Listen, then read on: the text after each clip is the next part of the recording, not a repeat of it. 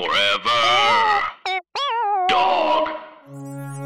Warning the following podcast contains salacious details of Disneyland cast member two timing, Wayne Szalinski's hunky son, and, you asked for it, step by step details of the 3D glasses sanitization process. Ify Nwadiwe joins us to talk Hista, or as the uninitiated might know it, Honey I Shrunk the Audience, on podcast The Ride.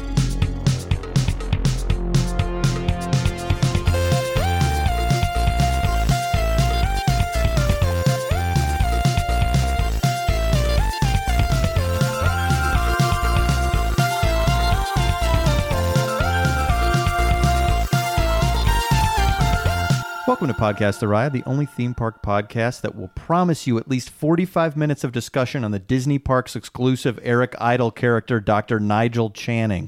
I'm Mike Carlson. Joining me as always, Jason Sheridan Hi. and Scott Gardner. Yep, it's finally time to 45 discuss- minutes, I think, is what we're going to give to him. Uh-huh. I have well, a lot of thoughts on Dr. Nigel Channing. and he factors into several attractions. How many characters can say that? That they're in more than one. That is very exciting. We were talking a lot about C, uh, Disney Society of Explorers and Adventurers, which they have like like a kind of connecting universe. But this did it before C. This this ride we're talking about today, this character, the Imagination Institute Yeah. Worlds uh, Expanded Universe, what the IIEU, uh, is very fleshed out. Yeah. and, uh, Uh, um, well, let's yeah, bring our guest in because he is an expert on this uh, in many different ways. Uh, you know him from more than one.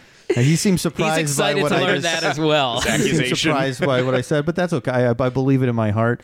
Uh, you know him from the comedy group White Women and the podcast Nerdificent. Ladies and gentlemen, Ify Nwadiwe. Hey, how's it going? Good. How you doing? Yeah. Good. So you're particularly qualified today to talk about Honey, I Shrunk the Audience. Yes. Oh, And why is that? Would you tell our yeah. listeners? So uh, I'd say in, for the year of 2007, I worked uh, for Disneyland. Uh, Yeah. the, the, The dream. uh, the- yeah, Disneyland, the one in California, the the only one that Walt has stepped foot in. So it's the That's only right. one that Yeah. truly has the magic. Right. Uh, and I worked on Honey, I Shrunk the Audience and Astro Orbiter. I was there for the launch of Nemo, and so I got the suit. And uh, I, you know, I was real loose with some of the rules because technically you're not supposed to wear your cast member outfits outside. But like, I, I thought the coat was so cool for the Nemo ride, so I took it like to one of uh, improv show and like wore it on stage, and everyone was like, "You look like Paddington Bear."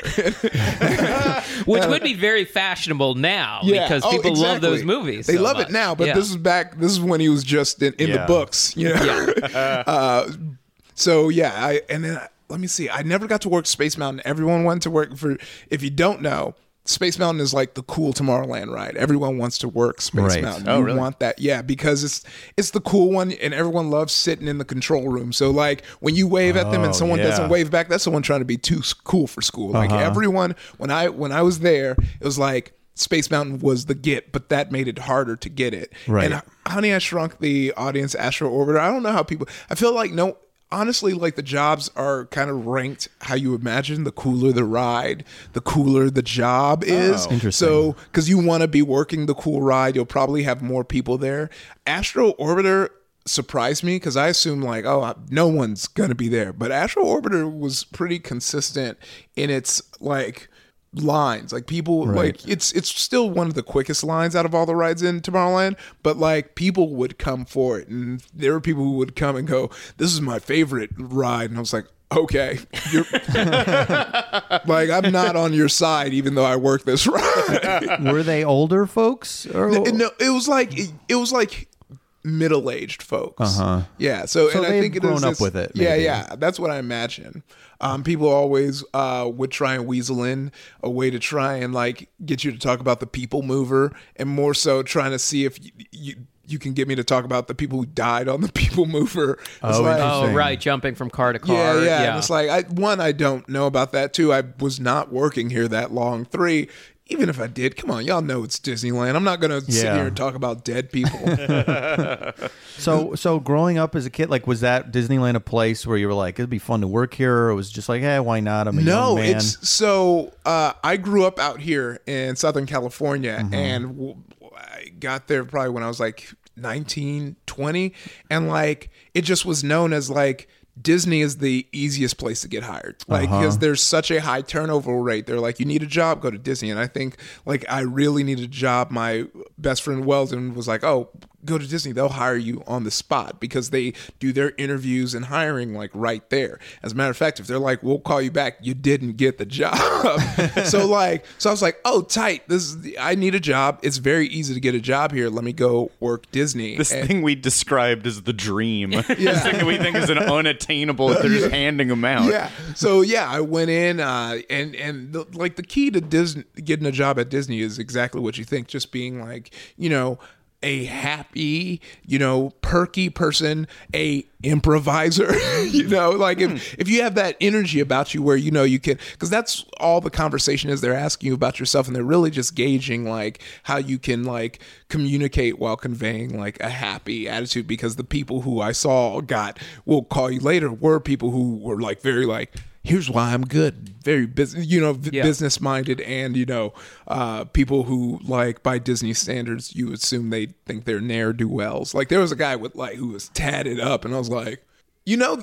Have you been to Disneyland? like, look, I get it, but I, I imagine he was like, "Nah, I'm gonna be in a costume. like that. That's my goal." Oh sure. Yeah. yeah. Uh, so be yeah, so I got the job there, uh, and it's funny because like it's the perfect job for that age, like that that mm-hmm. like. 18 to 20 because you're you're you're very malleable at that time. So mm-hmm. like when they give you that like orientation pitch about creating the magic and how important it is, you you buy in. I was like all about it. I was like I got to create the magic and this that and whatever.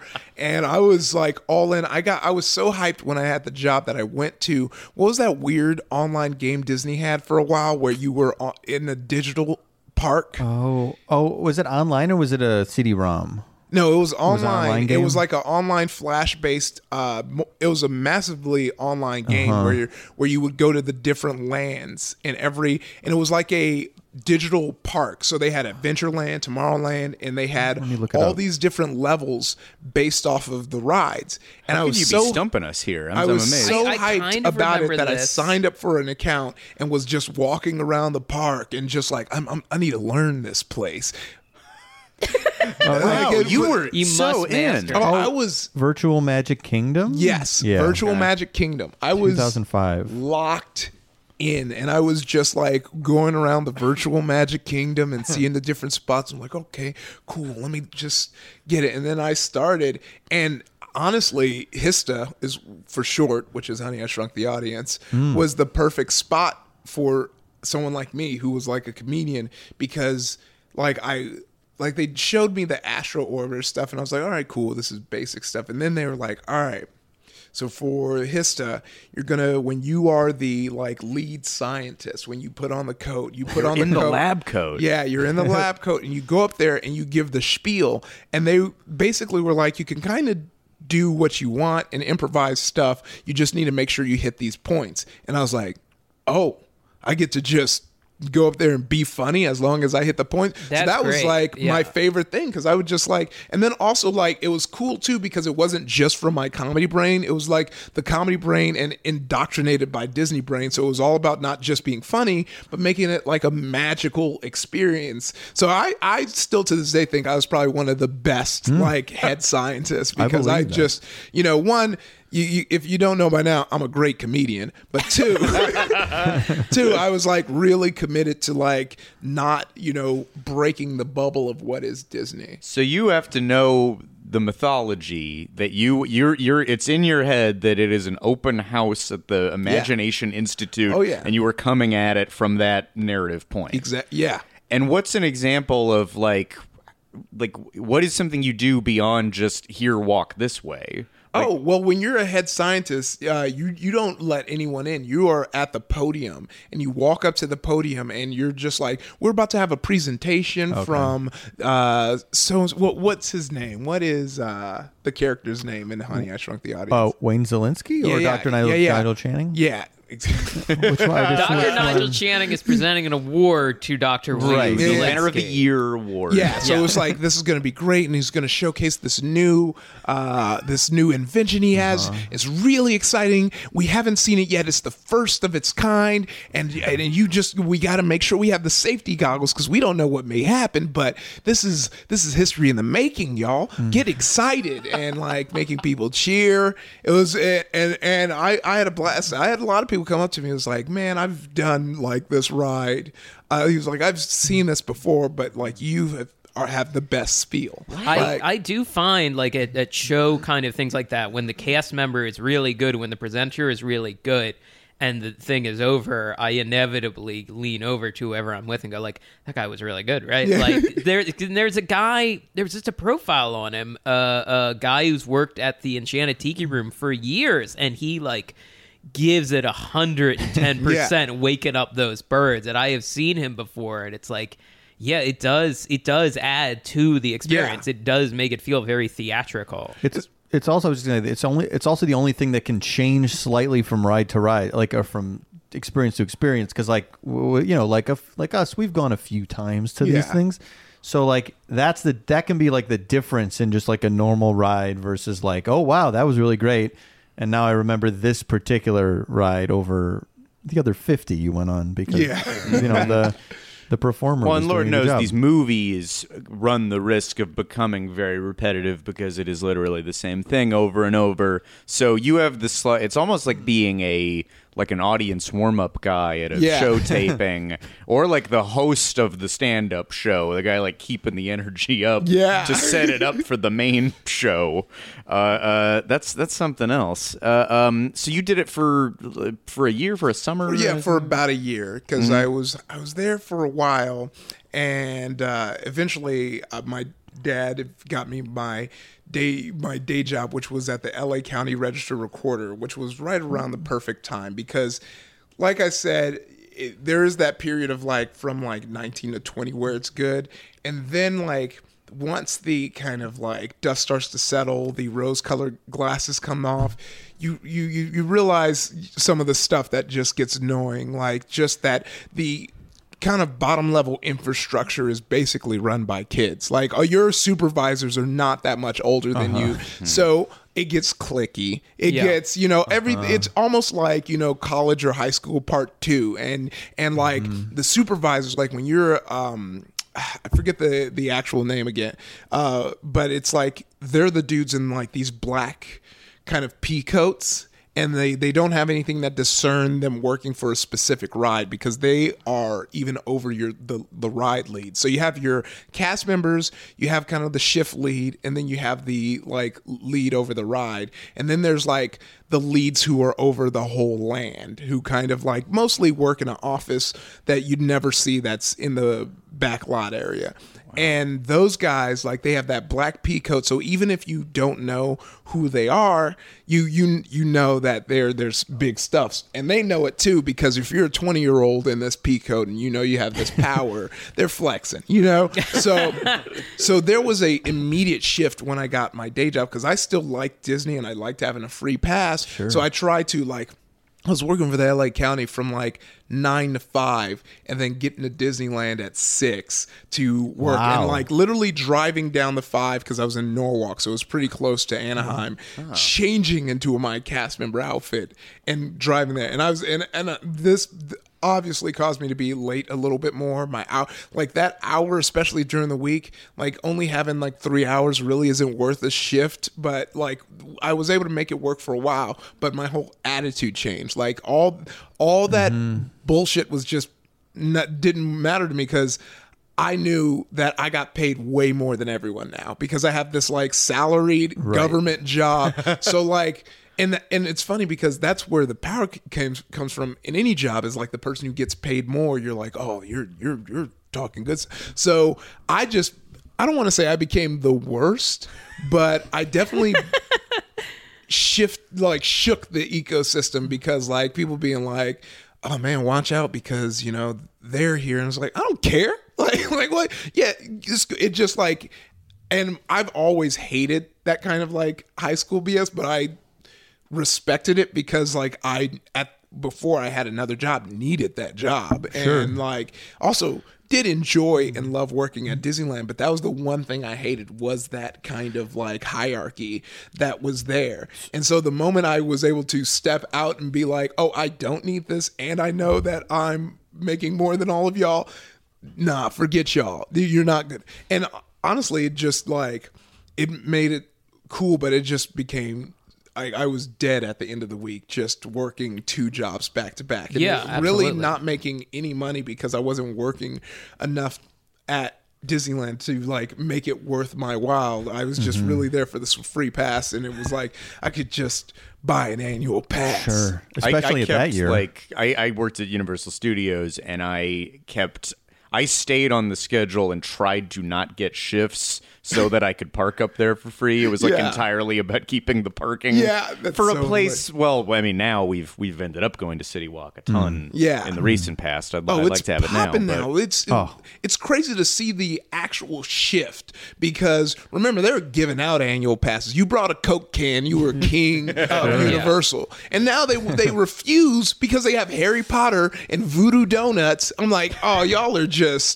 out of this. It was so funny. They swung too far too fast. Yeah, like, yeah, They're like, like, you're you not going to be able. We're going to shut down Lankershim Yeah, and yeah. Ventura. There's going to be so many people, and then there was a slight uptick for Harry Potter, and then everyone went back to their lives Yeah. because we all just like live around. Like there's homes right next to it. I know it's it's they they have a decent uh annual pass right now with AAA where it's like 119 and Oh, then- yeah. and then like I was like that's pretty close to like just a day ticket. Right. that might be the move for me. But I haven't I've yet what has been what's the room's con- consensus on the Simpsons uh ride we haven't talked about it. A we haven't ton. done an episode on it. Yeah. Uh, oh do we just stay to specific no, no, we can rides? talk about it. No, What are we no, no. No, I'm- this is a comedy podcast. We don't stay specifically on topic. Yeah, yeah. Really. Uh, my feeling is I I really liked it the first time I went on it, but I think a joke packed ride is tough to uh, stay good and fresh many many times over, and they were letting the uh, projection quality lapse. it was starting to get dim, and uh, uh, I, I just I think it came out of the gate really strong, and now about ten years in, I don't need to go on it when I'm up Have there. they read? They the screens are different. Like they, it's brighter now, right? I think they changed it what supposedly. They changed but something. Yeah. the problem is, I feel like it's the all the other rides that have been built since, Mm-hmm. because everything's a screen ride. Everyone complains about that. Obviously, we've complained about it, but it's like everything's a screen ride now. So like that one seems extra. Okay, Screeny. yeah, I don't. We don't need to go on it. I'd rather go on Transformers. Ex- oh my god Better train screen ride for sure. Oh wait, I love Transformers. I was look, that was a real journey for me because you know I've never been a fan of Transformers. I was Yeah. real into Armada right when the movie series came out, and I hated the design of the robots. I haven't seen Mm-hmm. a Transformers movie to date except Bumblebee, which is amazing. Um, and I just always had this disdain for Transformers. Mm-hmm. And my sister drugged me on the Transformers ride, and it changed my life. I was in it. I was rooting for Optimus. I was rooting for Bumblebee. I was in it, and I go on that ride every single Yeah. time. To date, I have not been on the Simpsons ride because I'm still salty of them getting rid of Back to the Future. Because there was Oh, no wow. reason. There was no reason to change it. It's timeless. I gotta say, I I think it's literally not timeless in that. Uh, that you in that ride you go to the year 2015 and we are now past 2015 so it would be I mean you could say that it's traveling to the past Yeah, yeah. but uh, into this uh, this Well, 2015 that's why we're that going never- back to the future because it's the future to them, and we're going back to it. Ah, so it almost makes more sense when they- you put they- it that they- way You know, they hacked the system with that name. we uh, we actually we talked about this and we I think we were thinking like let's just do a new one yeah. cuz yeah my feeling was like I love the old Back to the Future but we want to see the some of the characters. We want some robots with the characters. Let's do a full new e-ticket in this new crazy Universal Park. I don't think it's going to happen, but I want per- I want Strickland and I want uh, you needles. want needles. yeah, we of want course I want Flea's needles character Needles from Back to the Future 2 to be a robot. That's what we want. people are pounding down the door Yeah, of 'cause- Universal demanding needles I'll say this: I think the the Springfield next to the Simpsons ride, Oh, it's might be- amazing. is great. Yeah. Oh, it's my favorite part. It's the only th- reason I'm not like so militant about it mm-hmm. is because Sure. those donuts slap. They, They are slap great. so hard. We are like, look, I'm on my keto thing right now. I was in the bathroom debating going to Fuddruckers or Steak and Shake, but since I don't have it with a bun, Steak and Shake feels like I should just get a steak versus uh, going to uh, Fuddruckers where you Yeah. get an actual burger bun. That's a weird side note. No, I I get don't it. No, These are issues I'm where we ready local issues. because we're going on a team outing for BuzzFeed to um, Universal, and I'm 100 percent ready to break keto to eat that big donut because Yeah. that's my favorite thing to chomp into when I go there. So is that your favorite theme park snack overall? Would you put it at number one? Is there anything else? Dole Whip? Do you like Dole Whip? Oh, I'm a big Dole Whip head, but Dole Whip is that thing where, you know, where it's like, it's consistent. Like, like it's not something I'll lose my mind over. Like if I had to run into Disney and I could only choose one snack, I wouldn't think to get a Dole Whip, but I I do think it is the best. But like, I went to uh, Disney during the Halloween and I got probably six different churros because they had the Oh, different yeah, flavored yeah, churros. yeah. So I went Six? Yeah, yeah. Because I had the candy apple, I Uh-huh. had the orange, I had the uh, the pumpkin spice, I Uh-huh. had the regular churro, and then I had um That Red Hots one? nope. Oh, There's that a- one's pretty good. There's one more that I think I'm missing. So I think I had This five. many? Where are all these coming from? Where are they at Disneyland? Uh, the They're all the- oh, around this- now. Did I say They're just sour everywhere. apple? Yes. Yes, you did. Yeah, okay. Sour apple is in Tomorrowland. Pumpkin spice was in uh, right next to Haunted Mansion, and I got the regular churro there. The orange one was in uh, Adventureland, and uh, and there was one I think in Fantasyland. Maybe that's where the red hot one was. How are these flavors conveyed? Is it through the, the dusting or Yeah, are through things the dusting. attached? Okay. So, uh, so the sour apple one, which I think is like was probably the best out of all the newer flavors because th- with that one they dusted on like a sour apple um, dust, like sh- sugar on Uh-huh. it, but you dipped it in a caramel. So it was like a caramel apple, and Hmm. it actually did like taste like that. Uh, then with the pumpkin spice, it was like cr- uh, cream cheese frosting that you would dip into. Oh yeah. Only thing though is you have to pay extra for the caramel. The cream cheese came with the pumpkin spice, which you know. That's weird. yeah, I that's factored- weird that that's not yeah, consistent. Yeah, I- it- that made me mad, but I still paid for it. The orange Sure. one was cool, but it was just kind of like just orange. Yeah. So so small. So I was gonna say uh, I had a s'more one one time that was good. Oh, And that- that is a dipping like marshmallow sauce. Yeah. Uh, so churro over Dole Whip, but does Simpsons pumpkin or Simpsons pumpkin Simpsons donut is that top? I'm getting make my flavors mixed up here. Ooh, that's good. It's, I think it may be my top because it's something that because I feel like all those other amazing ones, like a Dole Whip, is when I'm walking by the tiki room, it's like, oh yeah, these are amazing, let's go. Or Right. like a churros, like, oh yeah, these are amazing.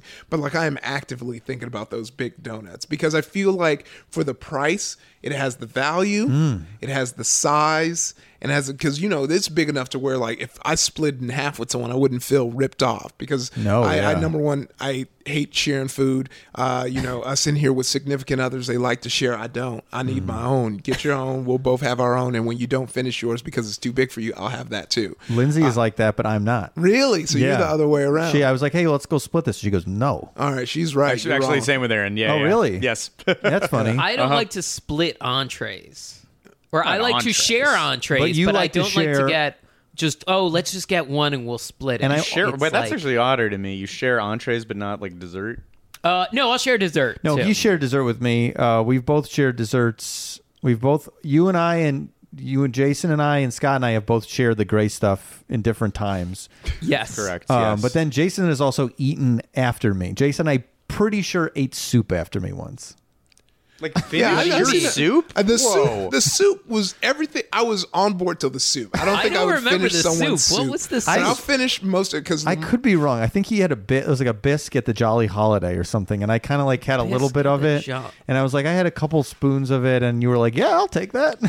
That's my yeah, memory you of had it. a couple spoons, and you were like, "I'm not into this." Like, yeah, whatever. Uh, yeah, it depends. Like, if it is a couple of spoons, then yeah, I'll do it. But if it's like you know, past halfway point, I'm like, nah, that's that's that that's not too Yeah. much I, saliva. I imagine the remaining two spoonfuls of like tomato soup or something. That was what I went to, and I agree. This- Oh, oh. th- with, with Yeah, it more wasn't that. information, I understand it. Yeah. It wasn't Yeah. that. Yeah, that would have uh. been very weird if I was like, "Hey, I got like a a little thimble full of tomato bisque. You want it? Yeah, I'll take it." I mean, that I would because that would be so novel to enjoy a thimble full of of a food. Um, Where'd the thimble come from? Did of- Mike have it in his pocket? Did, did Disney provide it? was it a cup that got shrunk down by Dr. Wayne Szalinski to a thimble size? Yeah, yeah. Oh man. Hey everyone, it's Michael. I'm breaking in to tell you about my favorite meal delivery service. It's called HelloFresh. Achieving your goals in 2019 is easy as enjoying delicious home cooked meals with HelloFresh. HelloFresh makes conquering the kitchen in 2019 a reality with delicious, simple recipes. They do all the planning, shopping, and prepping so you can focus on enjoying this new year and a healthier you. Okay, you get fresh, pre measured ingredients and easy to follow instructions. It's like a six step pictured recipe cards. They're delivered to your door. It's very easy. You follow along. I like books with pictures, and it's easy. It's made for people that maybe don't have the most cooking experience, like me, your host, Michael. All right, all meals come together in 30 minutes max. Call for less than two pots and pans and require minimal cleanup. All of that sounds great, doesn't it? Now, there are three plans to choose from classic, veggie, and family, with the option to switch between for when your tastes change. You can change it up. Maybe you want family, maybe you want to go vegetarian.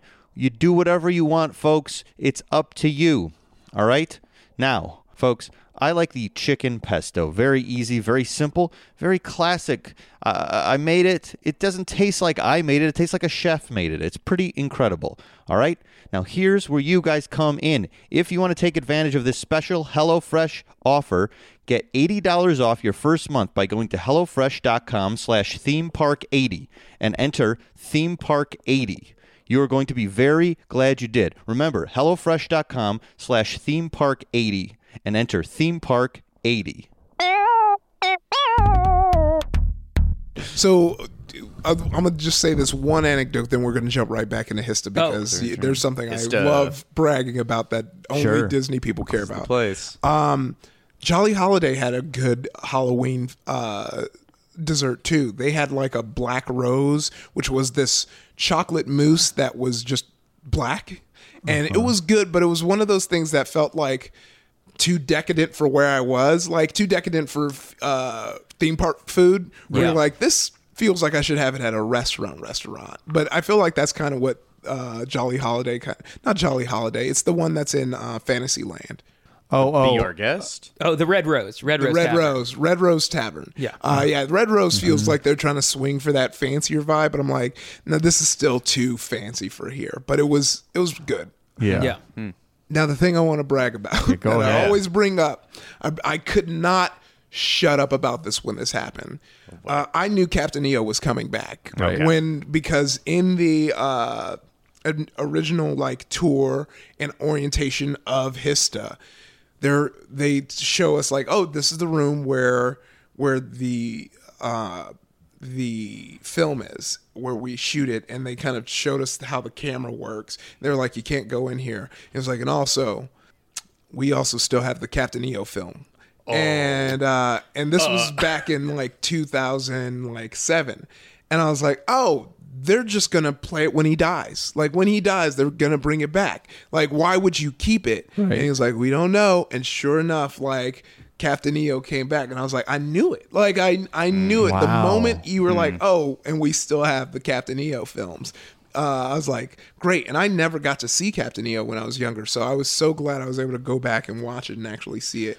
Do you, that's it's also weird that you were thinking about his death, Oh, which Oh, was sort of a surprise when it happened. But Yeah. the year before, you're I mean, I didn't expect it to come that fast. Like I was like, I was, Right. I In was like, 20 years, yeah, 20 yeah, yeah. years, yeah. And when when he it was kind of like when he happens to die, they're gonna bring it back. But But you're saying when so when it when they did put it back in, it was the original print, presumably, if Yeah. that was sitting around. Mm-hmm. Damn. So that it wasn't even like some. It wasn't some remaster. Yeah, no, because it a- was very like analog. Poppy, like grainy, grimy. So yeah, hmm, you could tell. You could Yeah, tell. yeah. and that's like in some just giant like. Yeah, did uh, you see it physically, or did they just say in it was that like, room? It was like a mystery room almost because there was the film room and it, it- I didn't get to actually see the camera. They, there was kind of like you know how in the movie theater they'll have that kind of window, and they you, they're like, Yeah, oh yeah. here, Yeah. But like the room itself was locked, and probably so some dumbass doesn't go in there and Right. like it'd be so funny. Uh, so Shine a flashlight Yeah. over the whole thing. so like that, yeah, that was completely off limits to us. Do you have any idea how big, like,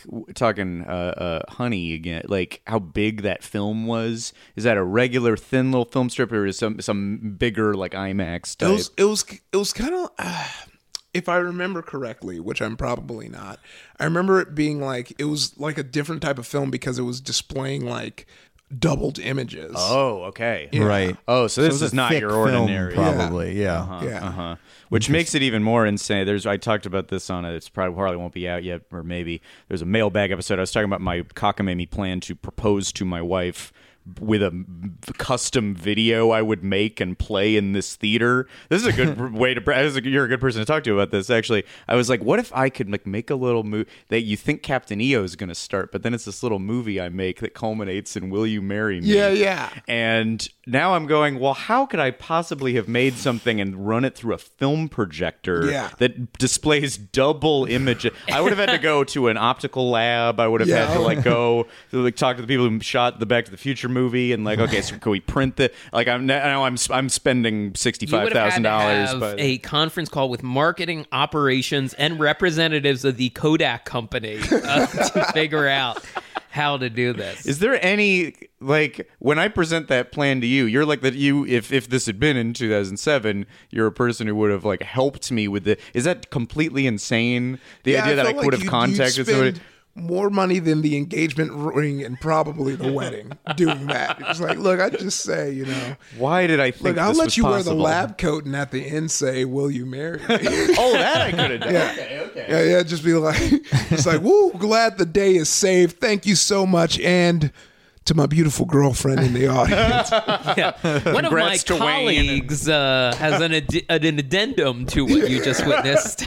Would you like to join me in the the Institute of Eternal Matrimony? so you would have done that if I had now if I'd just gone straight up to you. You're you're an employee with some power, but I could have like, hey, I have a thing I want. You you would you have had to run that up the flagpole? you, I probably would have had to run it up the flagpole, and I probably would have like. When I first started, I probably would have asked my lead, who probably would have been like, "Oh, I don't know." but if, if you would have caught me late in my Disney career, I would have told you, "Come back towards the end of my shift, and then we'll make it So happen." sure, I got that Because- Norwalk because money. you I don't give a shit. Yeah, Yeah, Well, also too, like you you know, like which leagues will let you do some like cool stuff as long as we keep it chill, and which leads are trying to be by the book. So I'd be like, Mm-hmm. all right, this the cool leads here, and I was like, I'm gonna do some because like the only I think hiccup to it would be like. Like once we're letting people out, we're letting people in. Like it's almost like simultaneous. So you would literally slow down that process.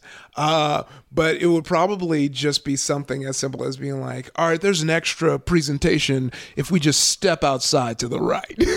I see. I see. yeah. Okay, okay. You can then- get her attention on the microphone, Yeah. and then all right, all right. So it has to be would done with wear- precision. And you would be in the lab coat, I assume. Yeah, yes, yeah, yeah, yeah. Uh, uh, which, which this? Oh, wait, I it's guess a this is very Honey. different dream now. The Yeah. idea that I, yeah, I'm sure Aaron would have loved if an institute professor had. Uh, It started out as like a cool movie playing in the Captain EO theater, and now it's like you're outside at the exit wearing a white coat. In a Halloween adventure quality white coat. And then like people are like just trying to get by, and, and I you're like, tri- "Oh, excuse, yeah, excuse yeah, me." reaching um, over you to dump their glasses. yeah. Although now 2018, if you reached out to like social, because they have such a huge social media apparatus at Disney now. Yeah. If you reached out to them and were like, "Hey, let's talk," like Yeah, they're- oh, yeah. you can you do whatever you want with this video. Like you can make this Mm-hmm. viral. You can make this into a convert. Whatever you want.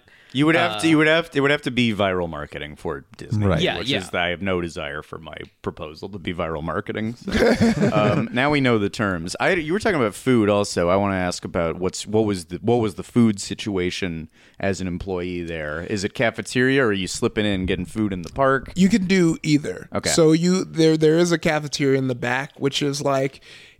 It's like cafeteria food. Like they're not like whipping up what they're whipping up in the park. So there are, t- but like it is going to be cheaper. Whereas if you wanted like park food, like it was like, gosh, I'm trying to remember if I'm misremembering this, but if I remember ca- correctly, you were able to because the one spot is like if you wanted a burger, you can go to that Tomorrowland burger spot by Nemo, and but it was like the employee discount with the park food was still more expensive than cafeteria food. Oh, sure. Yeah, So- yeah. Yeah. Mm-hmm. I mean, and- uh, 60 cents off. kind of in retrospect, it's like, why didn't they just feed their employees for free? Like, I know there's a shit ton of employees, but like, if you, it's like, why why were we buying our food? And I think mm-hmm. it's because now I'm in an age where I work for tech companies that do feed you for free, and it's mm-hmm. like it's like, yeah, why are we paying you to eat on our lunch break? You know, it's Well, it's a perk. It's a perk, and it's like you know, uh, uh, to get people in the door. It's an Yeah. added benefit. yeah, But with a company that makes that much money, sure, why not? Yeah. yeah. Yeah, being that like a Facebook or whatever has a cafeteria, or like DreamWorks, uh, Yeah. been- like they- they have just a cafeteria if you're on that lot. Right. Um, Disney, I don't think. so. I think Disney, you're paying for. Yeah, your- yeah, Yeah. I mean, yeah. Disney. I um, I was like that ABC lot. I went in there and they had like a cafeteria. You pay. The hmm. comment, Yeah, I guess like some some jobs you do pay, so it's not that obscene. But it's like they're like they're subsidized. All the studio commissaries are like a little subsidized. Like they're not Yeah. terribly expensive. Yeah. But yeah, tech campuses that there's an expectation with the job that or people are being fed. And I think in San Francisco, restaurants were even having a hard time getting head chefs or sous chefs because Google or Facebook or all these campuses were just Yeah. snapping them up. Oh yeah. Um, And I think it's because, and I think that's why I kind of see the correlation is the uh, the idea behind tech companies feeding you is if you can just walk to a cafeteria and grab food for free and walk back to your desk, you're working there. And I feel like it is literally impossible to leave Disneyland to grab something to eat and come back in time to be your shift. So you have to be there, which is why it's like then just feed us free food. Like, don't you know we have no choice but to buy this food because there's nowhere else. Well, I guess you can bring your own lunch, but who does that? Uh, you- Yeah. there- there- it's, like being on set. It's Yeah. like that's why they feed you on shoots and stuff because they don't want like the cast and crew going to a dozen different restaurants and Yeah. if there's act traffic or an accident yeah, or you're like, like, oh no. yeah. But but it was cool. The food was great. I I always loved doing it, but it was this thing of like since you are buying cafeteria food on a essentially like a little bit higher than minimum wage budget, you can very easily just be burning through the money you're making Right. buying Yeah. food there. Yeah, that's a little gross. and isn't it? was how close did you live to Disney? Like how long Um, did it take you to actually get into work? This I lived in Long Beach at the time, Okay. but Long Beach is very close to Anaheim in Orange County, so I was mm-hmm. I would just take the 405 straight down and be able to hit it pretty quickly. Okay. So it was cool, and you get to you know K lot, the Katella lot, and just take the shuttle over. But there that was a thing where it's like you have to be there so much earlier because there's so much transportation because you have to get there. And even though it wasn't that far you still have anaheim disney traffic. Mm-hmm. Yeah. then when you get to K-Lot, you have to wait for the shuttle take the shuttle in and then go backstage and then make it to your land. So you had to make sure you you had to like be in the parking lot probably like 15 20 minutes early just to be safe you know and you're not getting paid for that time. uh no not at all Man, that's So- all. That adds up. the Jeez. clutch move is like to just go to the park on your work days and just like, you know, check in, go in, hang out at the park, and then walk backstage when you're ready to go. But you can't just walk backstage. You have to walk out and go in through the Wow. employee entrance Okay. because it's all about keeping the magic up. Right. Anything Yeah. weird and magical in the like corridors? Did you ever see uh, um, at it- like so, some other some like uh, secret prop or uh, uh, Cap- Captain Hook having a seizure or something? Medical No, I think the weirdest thing was like on my first week working there, the first thing I see backstage is Mickey Mouse smoking a cigarette with the head off. And I was like, all right, well, the magic has changed for me forever. Now you always hear that was a thing that scarred Michael Jackson was he got to go backstage at Disneyland. and Really? he came around a corner and a character had the head off and was Yeah, smoking a cigarette. I think he was old though when that scarred him.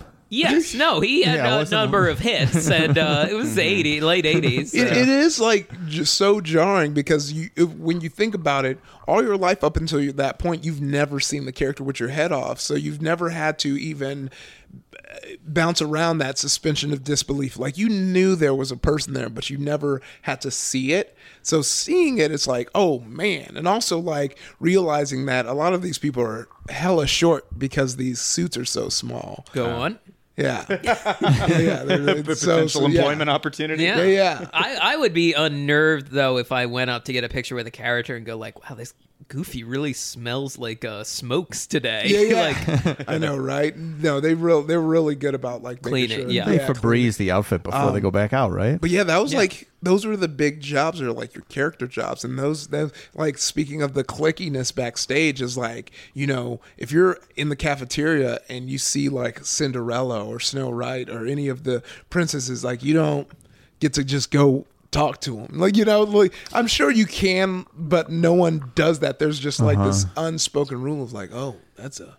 That's a princess, and usually like the princess are chilling, and like they're the With each other handlers. or, or just by themselves? Yeah, so with what each is other. the hierarchy? Could you even identify the groups? Like, is it a Mean Girls scenario where you could be like, "There's the princesses over here, there's Tomorrowland people over here."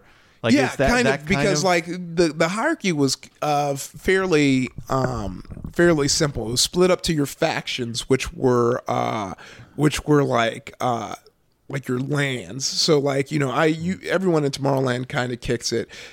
You're the coolest ride are the cool kids of said land. So the Space Mountain kids, you know, they're Wow. they're they're the cool guys. Hista, I was just the funny guy, so like I kind of commingled with everyone. But also you um you would meet people in other lands when you would do the parades because like people from each land would all come together. And but then like then you had like the parade leads, those guys were cool, which were essentially kind of like uh just pretty much leads who just also got to do parades. Um and then like I said, the like the big like land leads who like wore the jackets, like those were the cool guys. And then outside of that were just the older people who like this was a job and they were above that bullshit and you just really didn't notice because you had like lifers, uh, which was like used semi derogatorily, which are people who like they're like, Yeah, I like working Disney and this is gonna be my career and it's like, Oh, you're a lifer. Mm. Um, and then you had like retirees. That was another big thing, which were old uh-huh. people who retired and they didn't give a fuck about any of the like cliques or anything. They were just their own breed and but they were kind of cool because, you know, just old people stories. sure. Uh, I have heard that a lot of retirees like will do it for less for the money, but more to a like get out and about, have something to do, and then the perks for grandkids. Oh, yeah. like they get the discount uh, for. Yep. They can buy gifts, discounted, and then they you get all those extra, you know, guest passes. and Mm-hmm. You're like the coolest So- grandparent or uncle if you can get your niece or uh, grandkid into Disneyland for free, you know? Yeah. So yeah, that the wheels are turning with all of us now. Yeah. Like that. We'll all be working it. Sure. I'll, As I'll see you guys at. Uh, uh, I'll see. I'll see you guys at for, uh, when Hista comes back. Hista 3.0. Uh, Yeah. I'll, I'll see you before my shift. Well, I think the way the way, at a certain point, the way the annual passes are going, it's going to make more sense for us all to get jobs part time at Disney to get tickets versus paying whatever an annual pass $1,200 will or cost in something. like five Yeah. I years. know. Goodness gracious. It's going to be wild. Um, before we get d- deep into the ride, my last question: uh, Do you have like one specific day where something happened or a story? Like, is there a one specific story you remember from working there where you're like, "Oh yeah, that was the weirdest day"? Or something? Um. Well, the it's the cr- craziest story, but the story I have um, was like there was this lead who was a parade lead, and this was a very important crux to that that person's uh, uh, uh, plan because he ended up like dating multiple girls at no. the park but since trouble. they were separated by lands they never knew about each other until Whoa! Unt- yeah, until uh, like they kind of figured one figured out, and then they kind of like connected the Whoa. dots and found out that this dude was like cheating with them, and it was the it was like the perfect crime because if you imagine you're a parade lead, you can flirt with anyone in any land and then they go back to their land and you go back to the land that you are and he was in tomorrowland um And It's so, like it's like a rock star having like a girl in every city. yeah, yeah, yeah, and that's basically what it was. But then it blew up in his face, like right as he was uh he was leaving. It was a whole thing. Well, he he was living in the future. He was from tomorrow, and and the, the concept of couples have evolved, and Yeah, yeah. societies change, and he was a polygot. You know, is a poly thing. Moved In the past only having future. one partner. We're Yeah. progressive now. Was he? Was it just in Disneyland proper, or did he have like some girls over in Hollywood Land, over at California Adventure? you know, p- who knows? At this point, who knows? Because when the moment it like popped past like two, it was like, oh, you you were you were putting in work. You're just Wow. But like it it like when when. You, you I would never think of it, but when you hear it, you're like, damn, yeah, that would work because there's no the way the lands are separated. Like all the lands, for the most part, d- go to lunch in different places because it'd be so much work to come all the way over to Tomorrowland. So mm-hmm. there is like no way that this person would be talking to this person and like the way the friend groups are dispersed there's no way that they're they they like they could probably openly talk about like oh I'm dating so and so and like it wouldn't get back because they're like right? lands apart. He could have like he he could have had a girl in Paradise Pier, but she's so far away. Yeah, Maybe oh, she yeah. didn't even find out about the other girls. Yeah, oh yeah, and Paradise still- Pier might still be dating him. Right. Not knowing. Still hasn't found out Yeah, the yeah. He He doesn't even know it's changed to Pixar Pier. yeah, yeah. Wow, For that's sure, wild. you do Paradise Pier and uh, Toontown. That's as far apart as the girls could possibly. You bookend it, Mm-hmm. Right. And then maybe a Critter Country. You just you know spread them through. Sure. Wow. That makes a Wow. That's wild. Controversy. I didn't even think about that, but Huh. of course that happened. So Yeah. if you get a job there, yeah, get to get to your parade Yeah. position.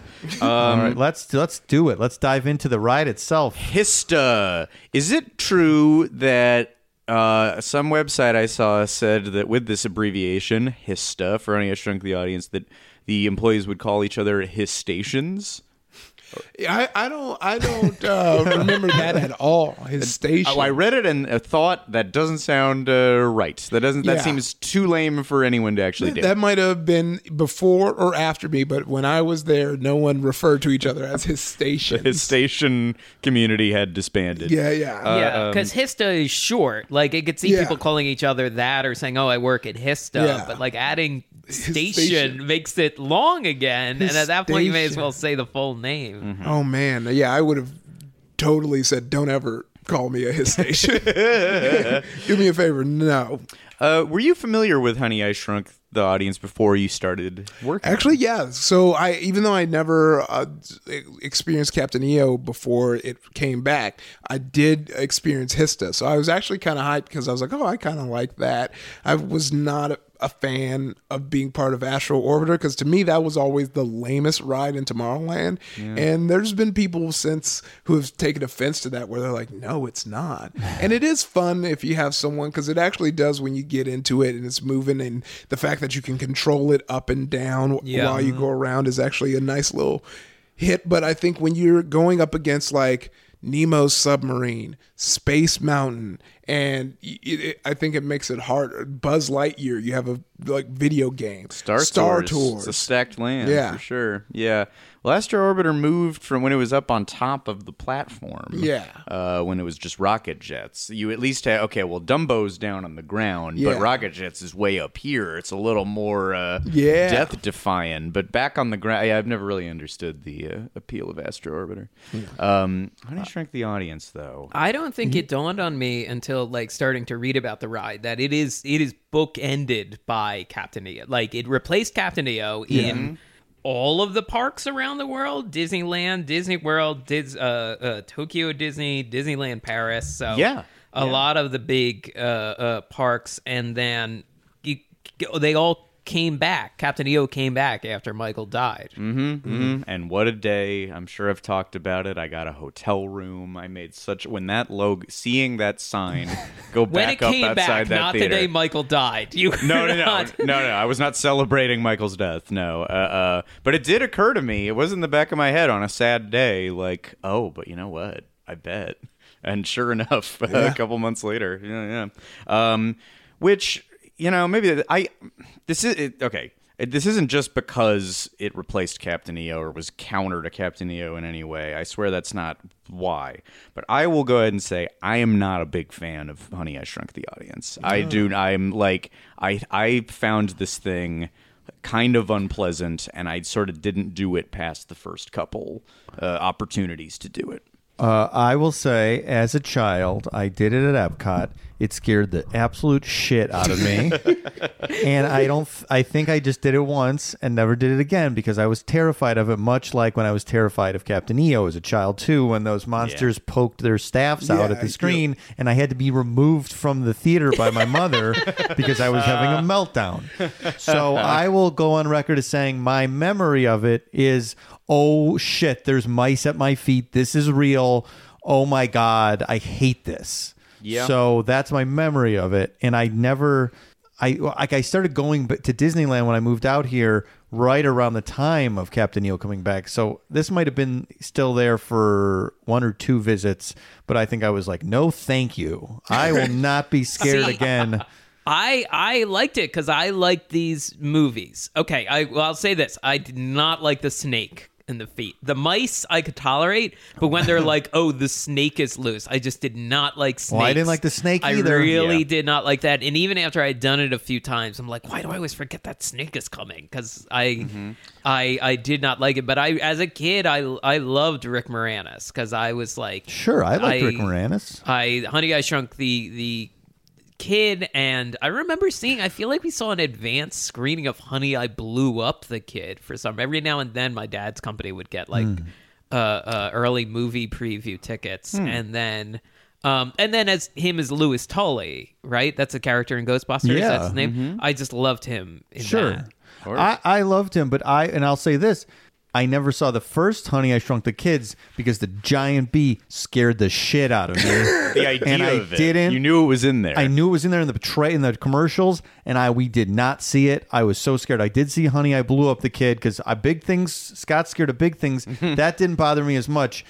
Kids getting small on insects. Ooh, I hated it. We didn't see it, so I think I was even going into this still with the memory of the first movie. With like giant stuff, I didn't even like the Playland very much Oh, because I, that freaked I me liked out. the Playland. I, I- did I like the I Playland. Loved the Playland. I I liked. Florida. I never had the first. I don't think we had the first movie on tape, but I feel like all my friends had it, so I would always end up watching it at friends' houses. And that first Honey I Shrunk the Kids is a little unnerving. The second movie, the only unnerving thing is corporate malfeasance, like he's trying to st- steal his inventions. right. Well, and it's similar to it's scary in a similar way to Beethoven, where there's like people Yes. trying to uh, what what's the word like like it, it's like darts to tranquilize a dog or a baby. Like Yeah, I, and- I, I guess I was freaked out as a kid by yeah, yeah like scary needles and darts Yeah. Yeah, 'cause hurting what's- cute things. uh, uh, and I'm trying to, I'm forgetting the actor's name, but he's the bad guy in Beethoven, and he always played a good guy on TV, but he was a bad guy in that movie, and he gets a Dean Jones, oh yeah, Dean Jones, Disney yeah, yeah, thank uh, you. mainstay Dean Jones. He's a bad guy, and he gets a chest full of syringes at the end of Beethoven, and it's terrifying. No, that's a comeuppance. Even as a child, I knew like that's justice. you deserve Yeah, this- 16 syringes And this straight guy into is your heart. dead. He had a heart attack Yeah. from all of it. That is it. Like Beethoven is pretty like it- oh yeah, and also Grodin falls through a skylight before that happens. Ah, oh, in Beethoven too. So like, there's a very dark ending because Beethoven is such so light, and like the David Duchovny part where they're like, "Oh, Beethoven, no, he, he tangles his leash around the chair, and they go flying down the street." Ha ha! At the end, Charles Grodin eats shit through a skylight like Raphael in the Ninja Turtle movie, and then Dean Jones takes a chest full of uh, of syringes. That's there's different shades of gray, different shades of justice. yeah. Well, the good news though, I bet Dean Jones got high as shit right before he did. That was like euphoria for five Yeah, seconds. He was like, like, "Ah." Rush Limbaugh and his OxyContin times a hundred. So he got. It. I bet he went out and it was like like it was like all the morphine in the world. here's a bit of insight into my ti scared childhood brain that I just remembered. We saw the Lassie movie in theaters, which had come out around that zone. Maybe was like a 90s Lassie movie? Yeah, 92, Yeah. 93. And I remember in the movie going, oh, here comes, because my brain knew, here comes the like climax of the movie. I didn't know it in that term, but I knew this is when like the scary or intense stuff happens. It didn't happen in Lassie. There was like no, almost no resolution, and it was just like sort of ended. And I was so relieved. I remember feeling like, oh, the movie's gonna get like darker, like scary now. It didn't. The movie was over, and I was so happy that like, nothing "Yes, traumatic happened yes." at the end of Lassie. Oh, that's good. I I have heard there's that um what a dog's journey home. It's by the same guy. that new movie. the new movie, Yeah. but it's it, it's based on a book uh, written by the same guy who wrote A Dog's Purpose. Yes. And the new movie, I was reading an article about it, and they're like, in theory, this is a feel good family movie. But a major plot point involves a corpse. so I'm like, whoa, what is? Yeah, what exactly is this movie? Oh no. They also in the trailer give it away that the dog gets home. Yeah, yeah. That, Yeah. that I noticed. I was like, what? Why? It's not a would you- dog's attempt to journey home. No, he it's gets a home. dog's journey. He makes home. it unless there's like yeah. an addendum to that where like the dog gets a bunch of needles in the chest. Yeah, I chest was like, or what, something. what- how weird would it be that this was like some fever dream and the dog wakes up and was like, you did make it home? Yeah, he's in like a kennel somewhere in the south or something. you and, are a corpse. Yeah, Do you, all are. remember? I always ask any group of people around my age about this commercial because it happened once in the middle of the night when I was watching MTV. I never saw it again. I always Google it every now and then. I could never find it. But there was a like it must have been PETA or something, but it was a co- commercial about like putting your dog in the cages, the doggy cages, and then like it was like it's this like woman and she's like looking at her dog and she's like you're my best friend she was like i hope that uh if if uh if the like something like i hope like if the roles were reversed you treat me the same or something like that and then it just cuts to her in a cage freaking out and it's fucked with me for so long Hey everybody, Tim Heidecker here with huge news. Office Hours Live recorded another episode live. It was one of our great ones with the great Rory Scovel, who's got a new special out on MAX. Oh, yeah. And the Trinity's here DJ Doug Pound. Yes, hello. And Victor Berger the fourth. Hi, hi, hi. Can't wait for the fifth. We enjoy the heck out of doing the show, and so will you if you find us on the podcast app of your choice now. because it's like she's like help help like screaming for her life and no one's ever seen that commercial but me What is it a commercial for? Yeah, it's just not for putting your dog in a cage. It Oh, was like oh. anti-caging your dog. That dog. could Whoa. also be like a, a what was it? Liquid television was that that was the shorts, the weird shorts on MTV. That could have just been a liquid You television know what? short or that something. that could be true. that could be true. I'm gonna look it up. but stuff horror it- there is like as much as everything's documented on the internet a ton of stuff isn't. So Yeah. like there that The rare knows? case that there is one of those. like somebody was just telling me that I, th- I think it was little debbie made something called like a tiger cake or something.